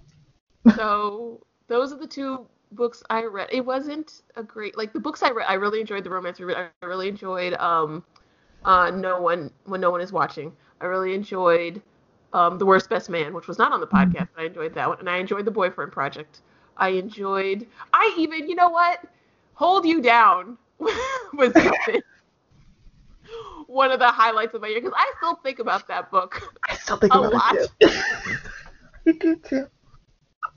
I think I compare. I I still like. I could do a whole thesis on that main character versus Midnight Mm. or or Winter. I mean, hmm and like like I still think about that book. So it's been a weird reading year for me. I don't I don't have much to say. The books I read were either mediocre or I've already discussed them at length on the mm-hmm. podcast, or they're rereads. So you've already heard me ramble about. Them. It was just a disjointed year. Yeah, oh, that's fine. I just came across a quote on my spreadsheet for Hold You Down. The only men she ever loved were dead ones Benjamin Franklin and Andrew Jackson. Hey, at least she's direct. oh gosh. The B Tilly that the one that took place in the nightclub in the in the strip mall. Like that that book. The boat. That was the one with the boat, right? Yeah, where she's That just on the boat at the end. That book ends on a boat. It was a good book. I thoroughly enjoyed it. It was wild. It made me, I will say, doing these urban lit months have, if not gained an appreciation, they have sharpened my ability to properly critique them. Like, I know what I'm looking for now. hmm hmm So, I think there's there's someone who reached out to us, but I think I think I want to go in a different direction for January. okay. That's Because fine. I I'm up for whatever. I think I just like being messy in January, and I think I found one that we should read. I'm excited. But I don't want to say it yet in case it, it's it's different. But we'll, we'll see on Twitter, and then we might have something different for you in late January or February. Yeah. I just, Um, you can't call yourself a baller if you're complaining about $1,200 rent. I'm sorry. sorry. was, wasn't She she? was, I was like, I'm sorry. No. Even in St. Louis, that is not stop. I, mean, I know we're we're Midwest and bumpkin, but we're not that. Yeah. It's like I mean that'll get you a nice apartment, but that's not you're not gonna be like Except you know in a mansion. there's no doorman. oh. So, Mhm. how about? How was your reading, Molly? Um, so I would say I did not keep track of like the kids' books that I read because there were a lot of them. Um, but uh, I I I found out I will say that the Rainbow Fish, which you know I have a love or I would say a hate hate relationship with, but um, I like to really like lean in and do a lot of voices when I'm reading books to my kids, and um, he really, really, really likes the octopus voice that I do for that one, and so he'll like pick up the book and turn right to that page. oh, so cute. Um, but I found out that the board book, because we got the board book version, is not the whole story of the Rainbow Fish. And it might have been edited in such a way to make the message even worse. Oh, they they abbreviated it. It's abridged. There's an abridged version. I guess they abridge a lot of children's books to adapt them into board books, which I had no idea was a thing. So I was reading it. The Amazon reviews, if they're to be believed, say like this is a terrible version because it makes the, the message of the book garbage. It's like there's so many one star reviews. for- Up now. right? What's so the I- new message? I well, the new message is you should rip apart your body, like the most beautiful things of your body, and give them away to people who ask, so they'll like you. Uh, I it can't get worse than that. Right? Because he like rips up his uh, shining scales and gives it to like this fucking annoying little blue fish that hounds him throughout the whole damn book. Like, you know how when your shining scales, can I please? And it's just it's it's such a bad message. But I if these reviews are to be believed, then you know there's a better message in the full unabridged book. So I'm trying to figure out how you know, without a library, because I saw on Twitter someone said that she gets very annoyed when um, American book people mention the library because she does not have a library and what is she supposed to do?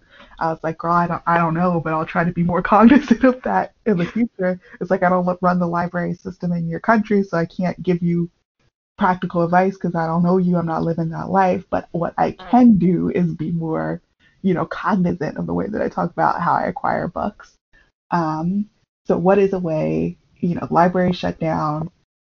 I don't want to pay any more money for this and I don't want to steal it. So what's a way that I can see the whole story of the rainbow fish?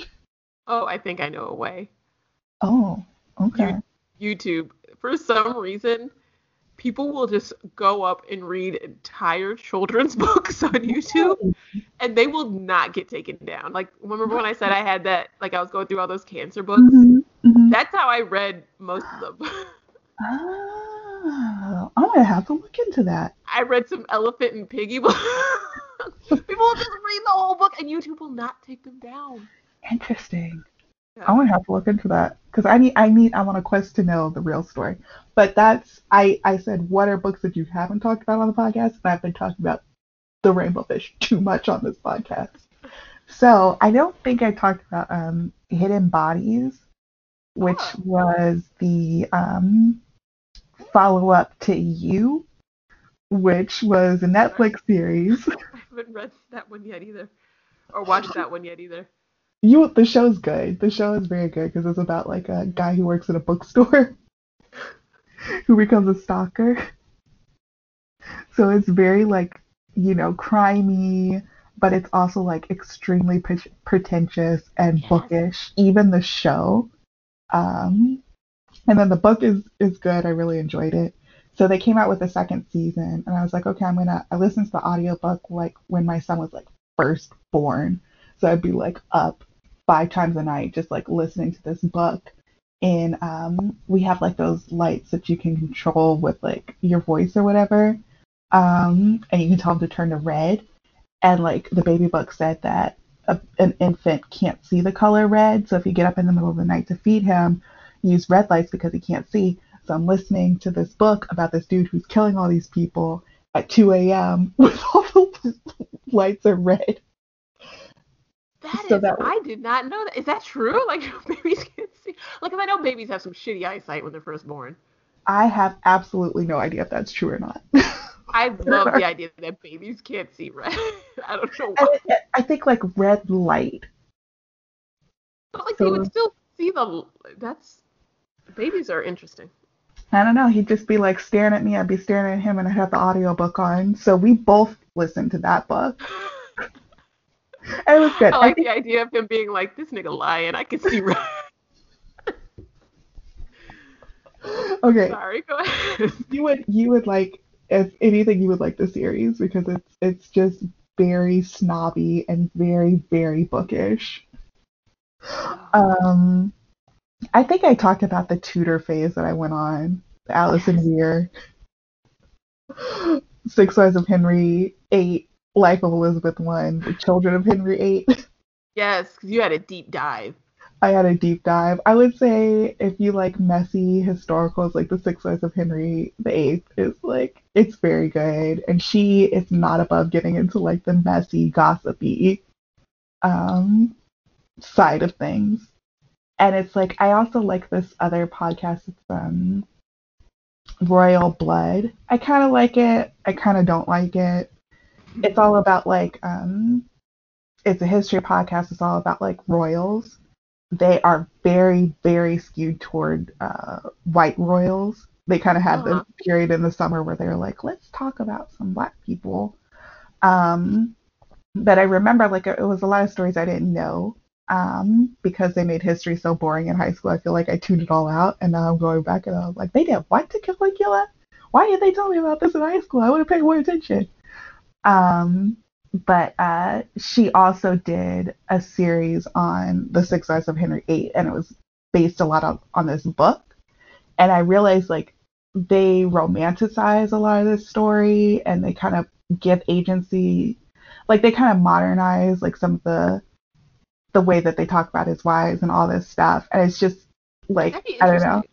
Yeah, and it just was like, oh, the story, you know, this Alison Weir is the one who wrote it, and she like goes really deep, and she doesn't romanticize it. She talks about the facts, and it kind of like said, oh, the story that I've been told is not like, you know, it's bringing kind of a modern lens to it, and um, it was just interesting to like go into like this deep, deep historical dive that was like, let me tell you how it happened, and still done in a way that was engaging and still done in a way that was like uh, well researched and all this stuff. So if you're gonna read, if you want like a big book because it's it's extremely long, um, and you just wanna, uh, well, I guess not extremely long, 22 hours, um, so not super long.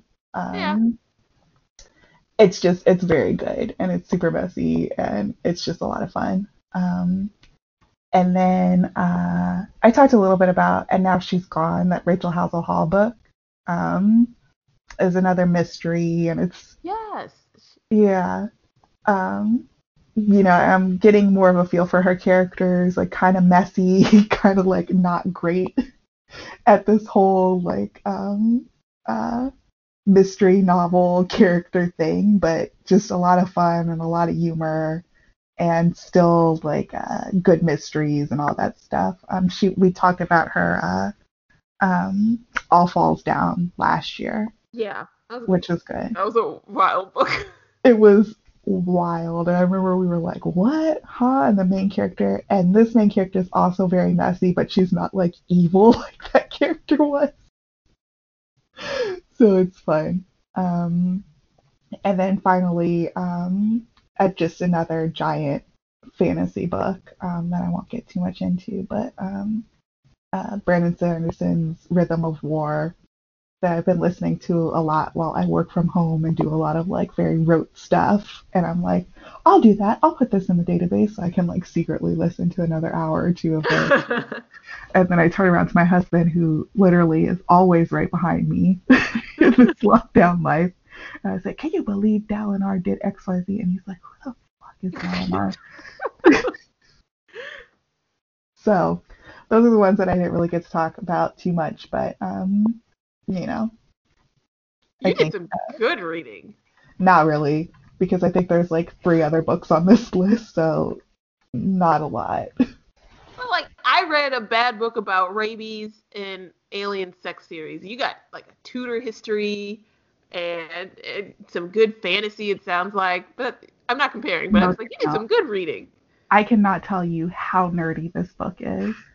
Like it's like these people have giant swords and like fantasy armor, and it's like I think I said like the guy is Mormon who writes it. Yes, you told me.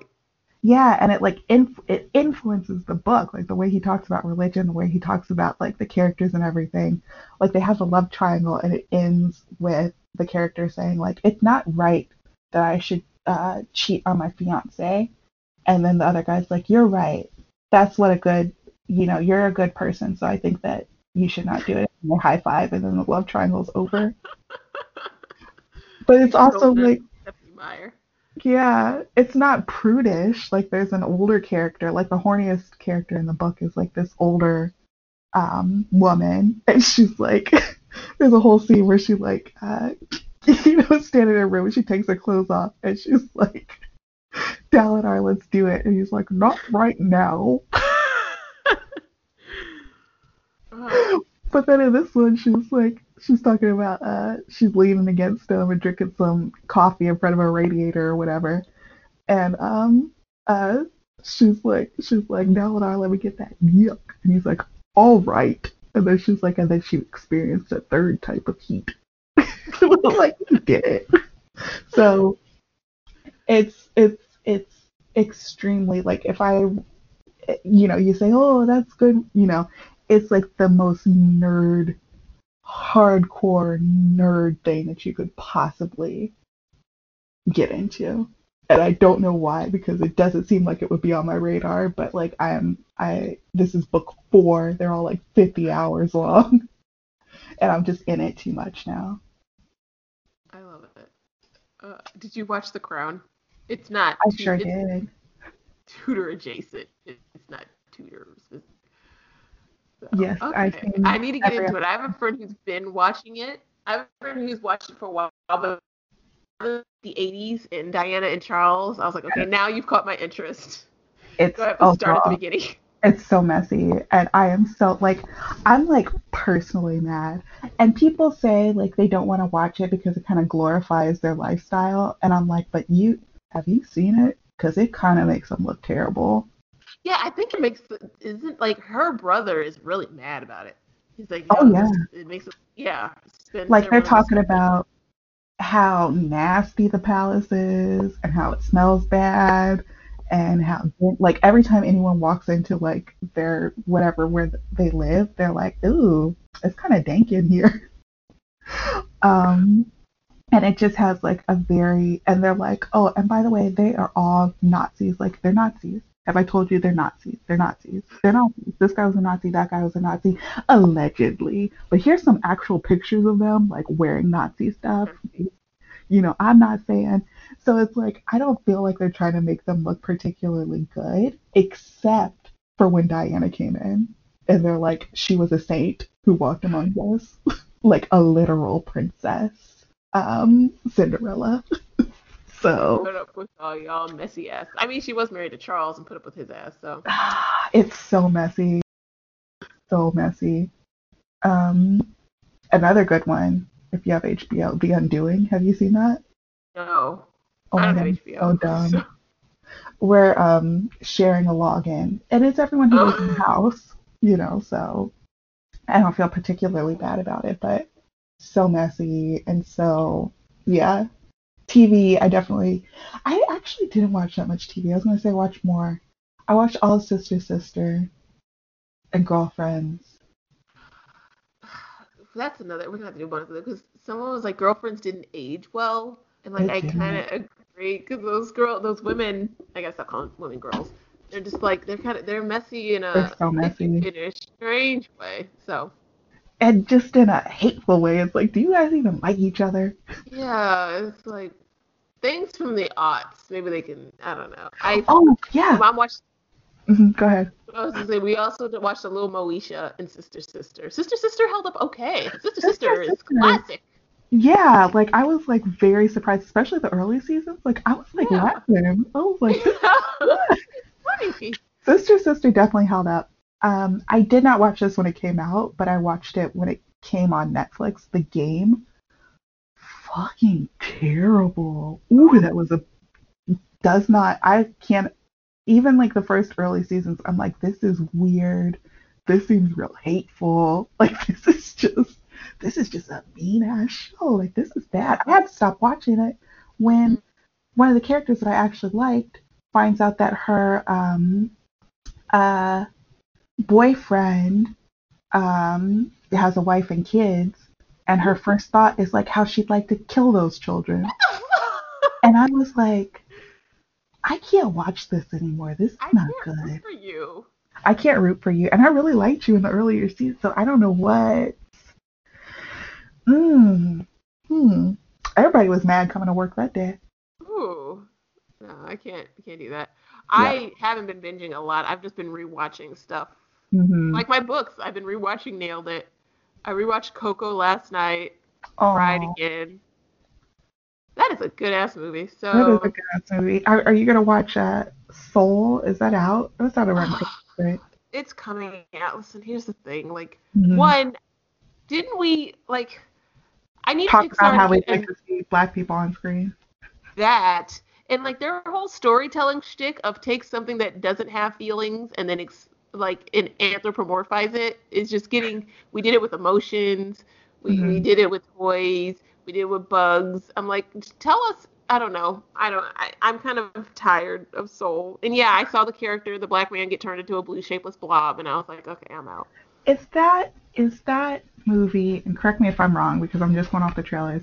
Is it about a black person who dies so he can convince a white person to live? Soul. like who is? What's the cast? Uh, Soul I thought it was Soul like Cast is not gonna give me what I I thought want. it was like sort of inside out adjacent in that he is a soul. Shoot. He is like he is a soul and he like has to ret- so he okay, so he gets somehow away from his body and Uh-huh. he has to like learn about st- he has to go on an adventure to get back into his body according to Wikipedia. Oh, okay. Because I thought it was about this guy, this black guy who's a jazz teacher in a school. He gets like his dream job or something, and the day he gets it, he dies. Like he falls in a manhole and dies, and his soul is starting to go toward heaven or whatever it is, but he says he doesn't want to go, and he like rainbow bridge jumps off or Rainbow Road jumps off and lands in the place where souls are at before they go into new babies. And he, You may be right, honestly, because I'm not gonna lie, I didn't look that much into Soul because I was already kind of bored by it. and he like has to convince this like baby soul to live, and then he comes to terms with the fact that he is going to die. That's my interpretation, but I don't know for sure. I was just like, Pixar, is this the way you want to take your first black character? It's just I'm just over the whole one, I'm over the whole we have a character that's like the fourth time like Tiana, that spy pigeon movie. It's like brother and not even just black people, Brother Bear, The Emperor's New Groove. Like you like you can't just let someone stay a human. That's this is a whole other episode. Well, So- they're gonna have a Tiana series. Did you see that? I did see that. So when they dropped So those be good. all that stuff on us yesterday, that was a That was a lot. I was like, ooh, you really do have a monopoly, huh?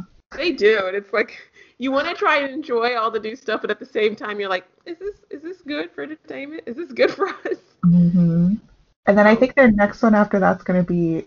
I know it's gonna be Italian. I don't know the extent of it. It sounds like it's gonna be a gay story. It sounds like I, I, I, I would put like five dollars that it's gonna be a story about a young man or a kid who has a crush on his friend or something. And they're gonna be like, look at us, we're heroes. It's the first Pixar story with a a gay character. You know how they always do that. I'm kind of like, well, are you a hero? Because like, who was preventing you from doing that? right. you know what I mean? Overcame our our own self. It's like that Marvel. Remember how like big of a deal they were making about the first canonically gay character in the Marvel Right. movie, and it was just that guy at a group, a group. Uh, And he's like, I'm session. my dead husband, and they're like, huh? And Marvel was like, "Aren't we so enlightened?" And it's like, but who was? It's like when Kanye was always like, oh man, you know, they were holding me down, they were keeping me in that bathroom making the beats, and it was like, who's they? Because I'm pretty sure it's Jay Z. you know I mean? oh my gosh. Uh, I'm just, uh, I'm just tired. I'm tired of 2020. I'm tired of people. Disney, I'm so, I'm just exhausted by Disney. And the Star Wars stuff, there's another Mandalorian series. I didn't even finish the first one. I- bad. I I like uh, Lil Grogu. Um, Oh, he has a I like- name now. That's right. I'm Yeah. still going to call him Baby Yoda. I the plot is pretty good. I'm a sci-fi person. I'm not a Star Wars person, but I like how they're kind of like modernizing the story with like some more modern sci-fi conventions. Like it doesn't have to be about the guy who saves the whole universe. Maybe it's a very personal story. But uh, I would say 98.99 repeating. Um, the draw for me is just that puppet. Not just you. I think that's everyone. uh, my kid got a lot of um, Baby Yoda stuff. A lot. Uh, Star Star Wars, and this is a whole other episode. The Star Wars fandom as a whole just seems like kind of it really turns me off. Mm. Like I know it's not everyone, but like they seem so they've reached like a level of toxicity it's like you don't want to willingly get into it. And I don't have any like long term nostalgic feels mm-hmm. or strong emotions in Star Wars, so I can easily just be like, yeah, I'm cool, bye. Yeah, yeah. No, it seems like just this hesitancy, and this is across, I think, the nerd spectrum. It's like, oh, you were made fun of, even though I feel like Star Wars is super popular, so I don't know how much people are Everybody. It's mainstream. Know. So, but this idea that you were so marginalized and you were so um, prevented from like being the cool kid um, that it became that that persecution became part of your personality. And yeah. so when other people say like, "Hey, I felt the same way because I was Indian at the all-white school," and people were like, you know, I felt really othered, but I found a lot of solace or I found a lot of community or I felt I felt better when, you know, being part of the Star Wars community. And now these people are speaking up and this idea that it would open up, like your precious thing would like open up to more people is so terrible to you that you just have to keep it exclusive. And it's kind of like, well, I feel like part of being a nerd is like being happy when other people get into the things you're into. You know what I mean? Like yeah, I feel... it can only. Go ahead. I was just gonna say, like, more people getting into it has just gotten you more Star Wars.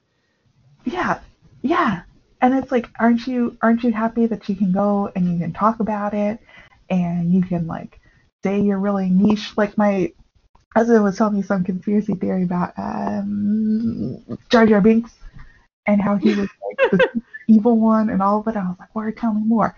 It's like if you are a real nerd and you love this shit, you love explaining like the nitty gritty to people. So isn't this just another opportunity to do that? Right. I don't know. It's more fun. It's more fun than keeping people out. I'll just say that. Yeah. I think the the whole thesis of this episode is stop gatekeeping. Yeah. Yeah. Yourself, if you want to write erotica, you know what? oh, maybe this girl is. No, I was gonna say maybe she's the uh, Ice Planet Pod, but I don't. I don't think she's afraid of nothing. I don't think she would write that. I don't think she would write an article like that. No, I don't think she would. I think she'd own it. Yeah. Um, Ruby is. Ruby's having too much fun. Right, but it's like just just don't keep keep yourself don't keep yourself from having a good time. Don't keep other people from having a good time it's so hard out. Like shit is difficult right now. So why add more bad feel? You know what I mean? Like why make it harder? It's an undue burden. So maybe that's the takeaway for 2020. A very small takeaway in a very confusing year. Yeah. Don't just find joy where you can and stop yeah. stressing about how other people perceive it. Yeah. Well, on that note, are there so, any closing thoughts for 2020? Just make it. So we're almost through. After mm-hmm. 2020, we just got to get to January 20, and maybe mm-hmm. things will get. I don't think they'll get much better. I don't think they'll instantly be fixed, but maybe we can start getting in the right direction again yeah, instead of constantly backsliding. Exactly. Maybe at least some of the pressure will come off. Yes. So Well, thank That's you for everyone who stuck yes. with us. Yeah. Yes, and thank you. Happy New Year. Thank you to all our patrons. Yes, we're gonna have um, uh, some video game talk for you, and we're also going to um, have some mess. We'll be back in January with just some mess. Yes, I for one am looking forward to have. This will be. We only existed for a very brief period in a Trump-free world. Uh-huh. He started in August. He was elected in November. So I, for one, look forward to having a podcast where we can like just enjoy life Yeah. and like not have to worry about what some fuck in the White House is doing. Right. All right. Well, on that note, we will see you for Urban Lit January and just take care of yourself, you know? Again, read your book, listen to your audiobook, watch some mess on, you know, binge something, watch Sister Sister, make sourdough, play a video game. It's Live your alright. life. Live your Yes. life. Alrighty. Bye.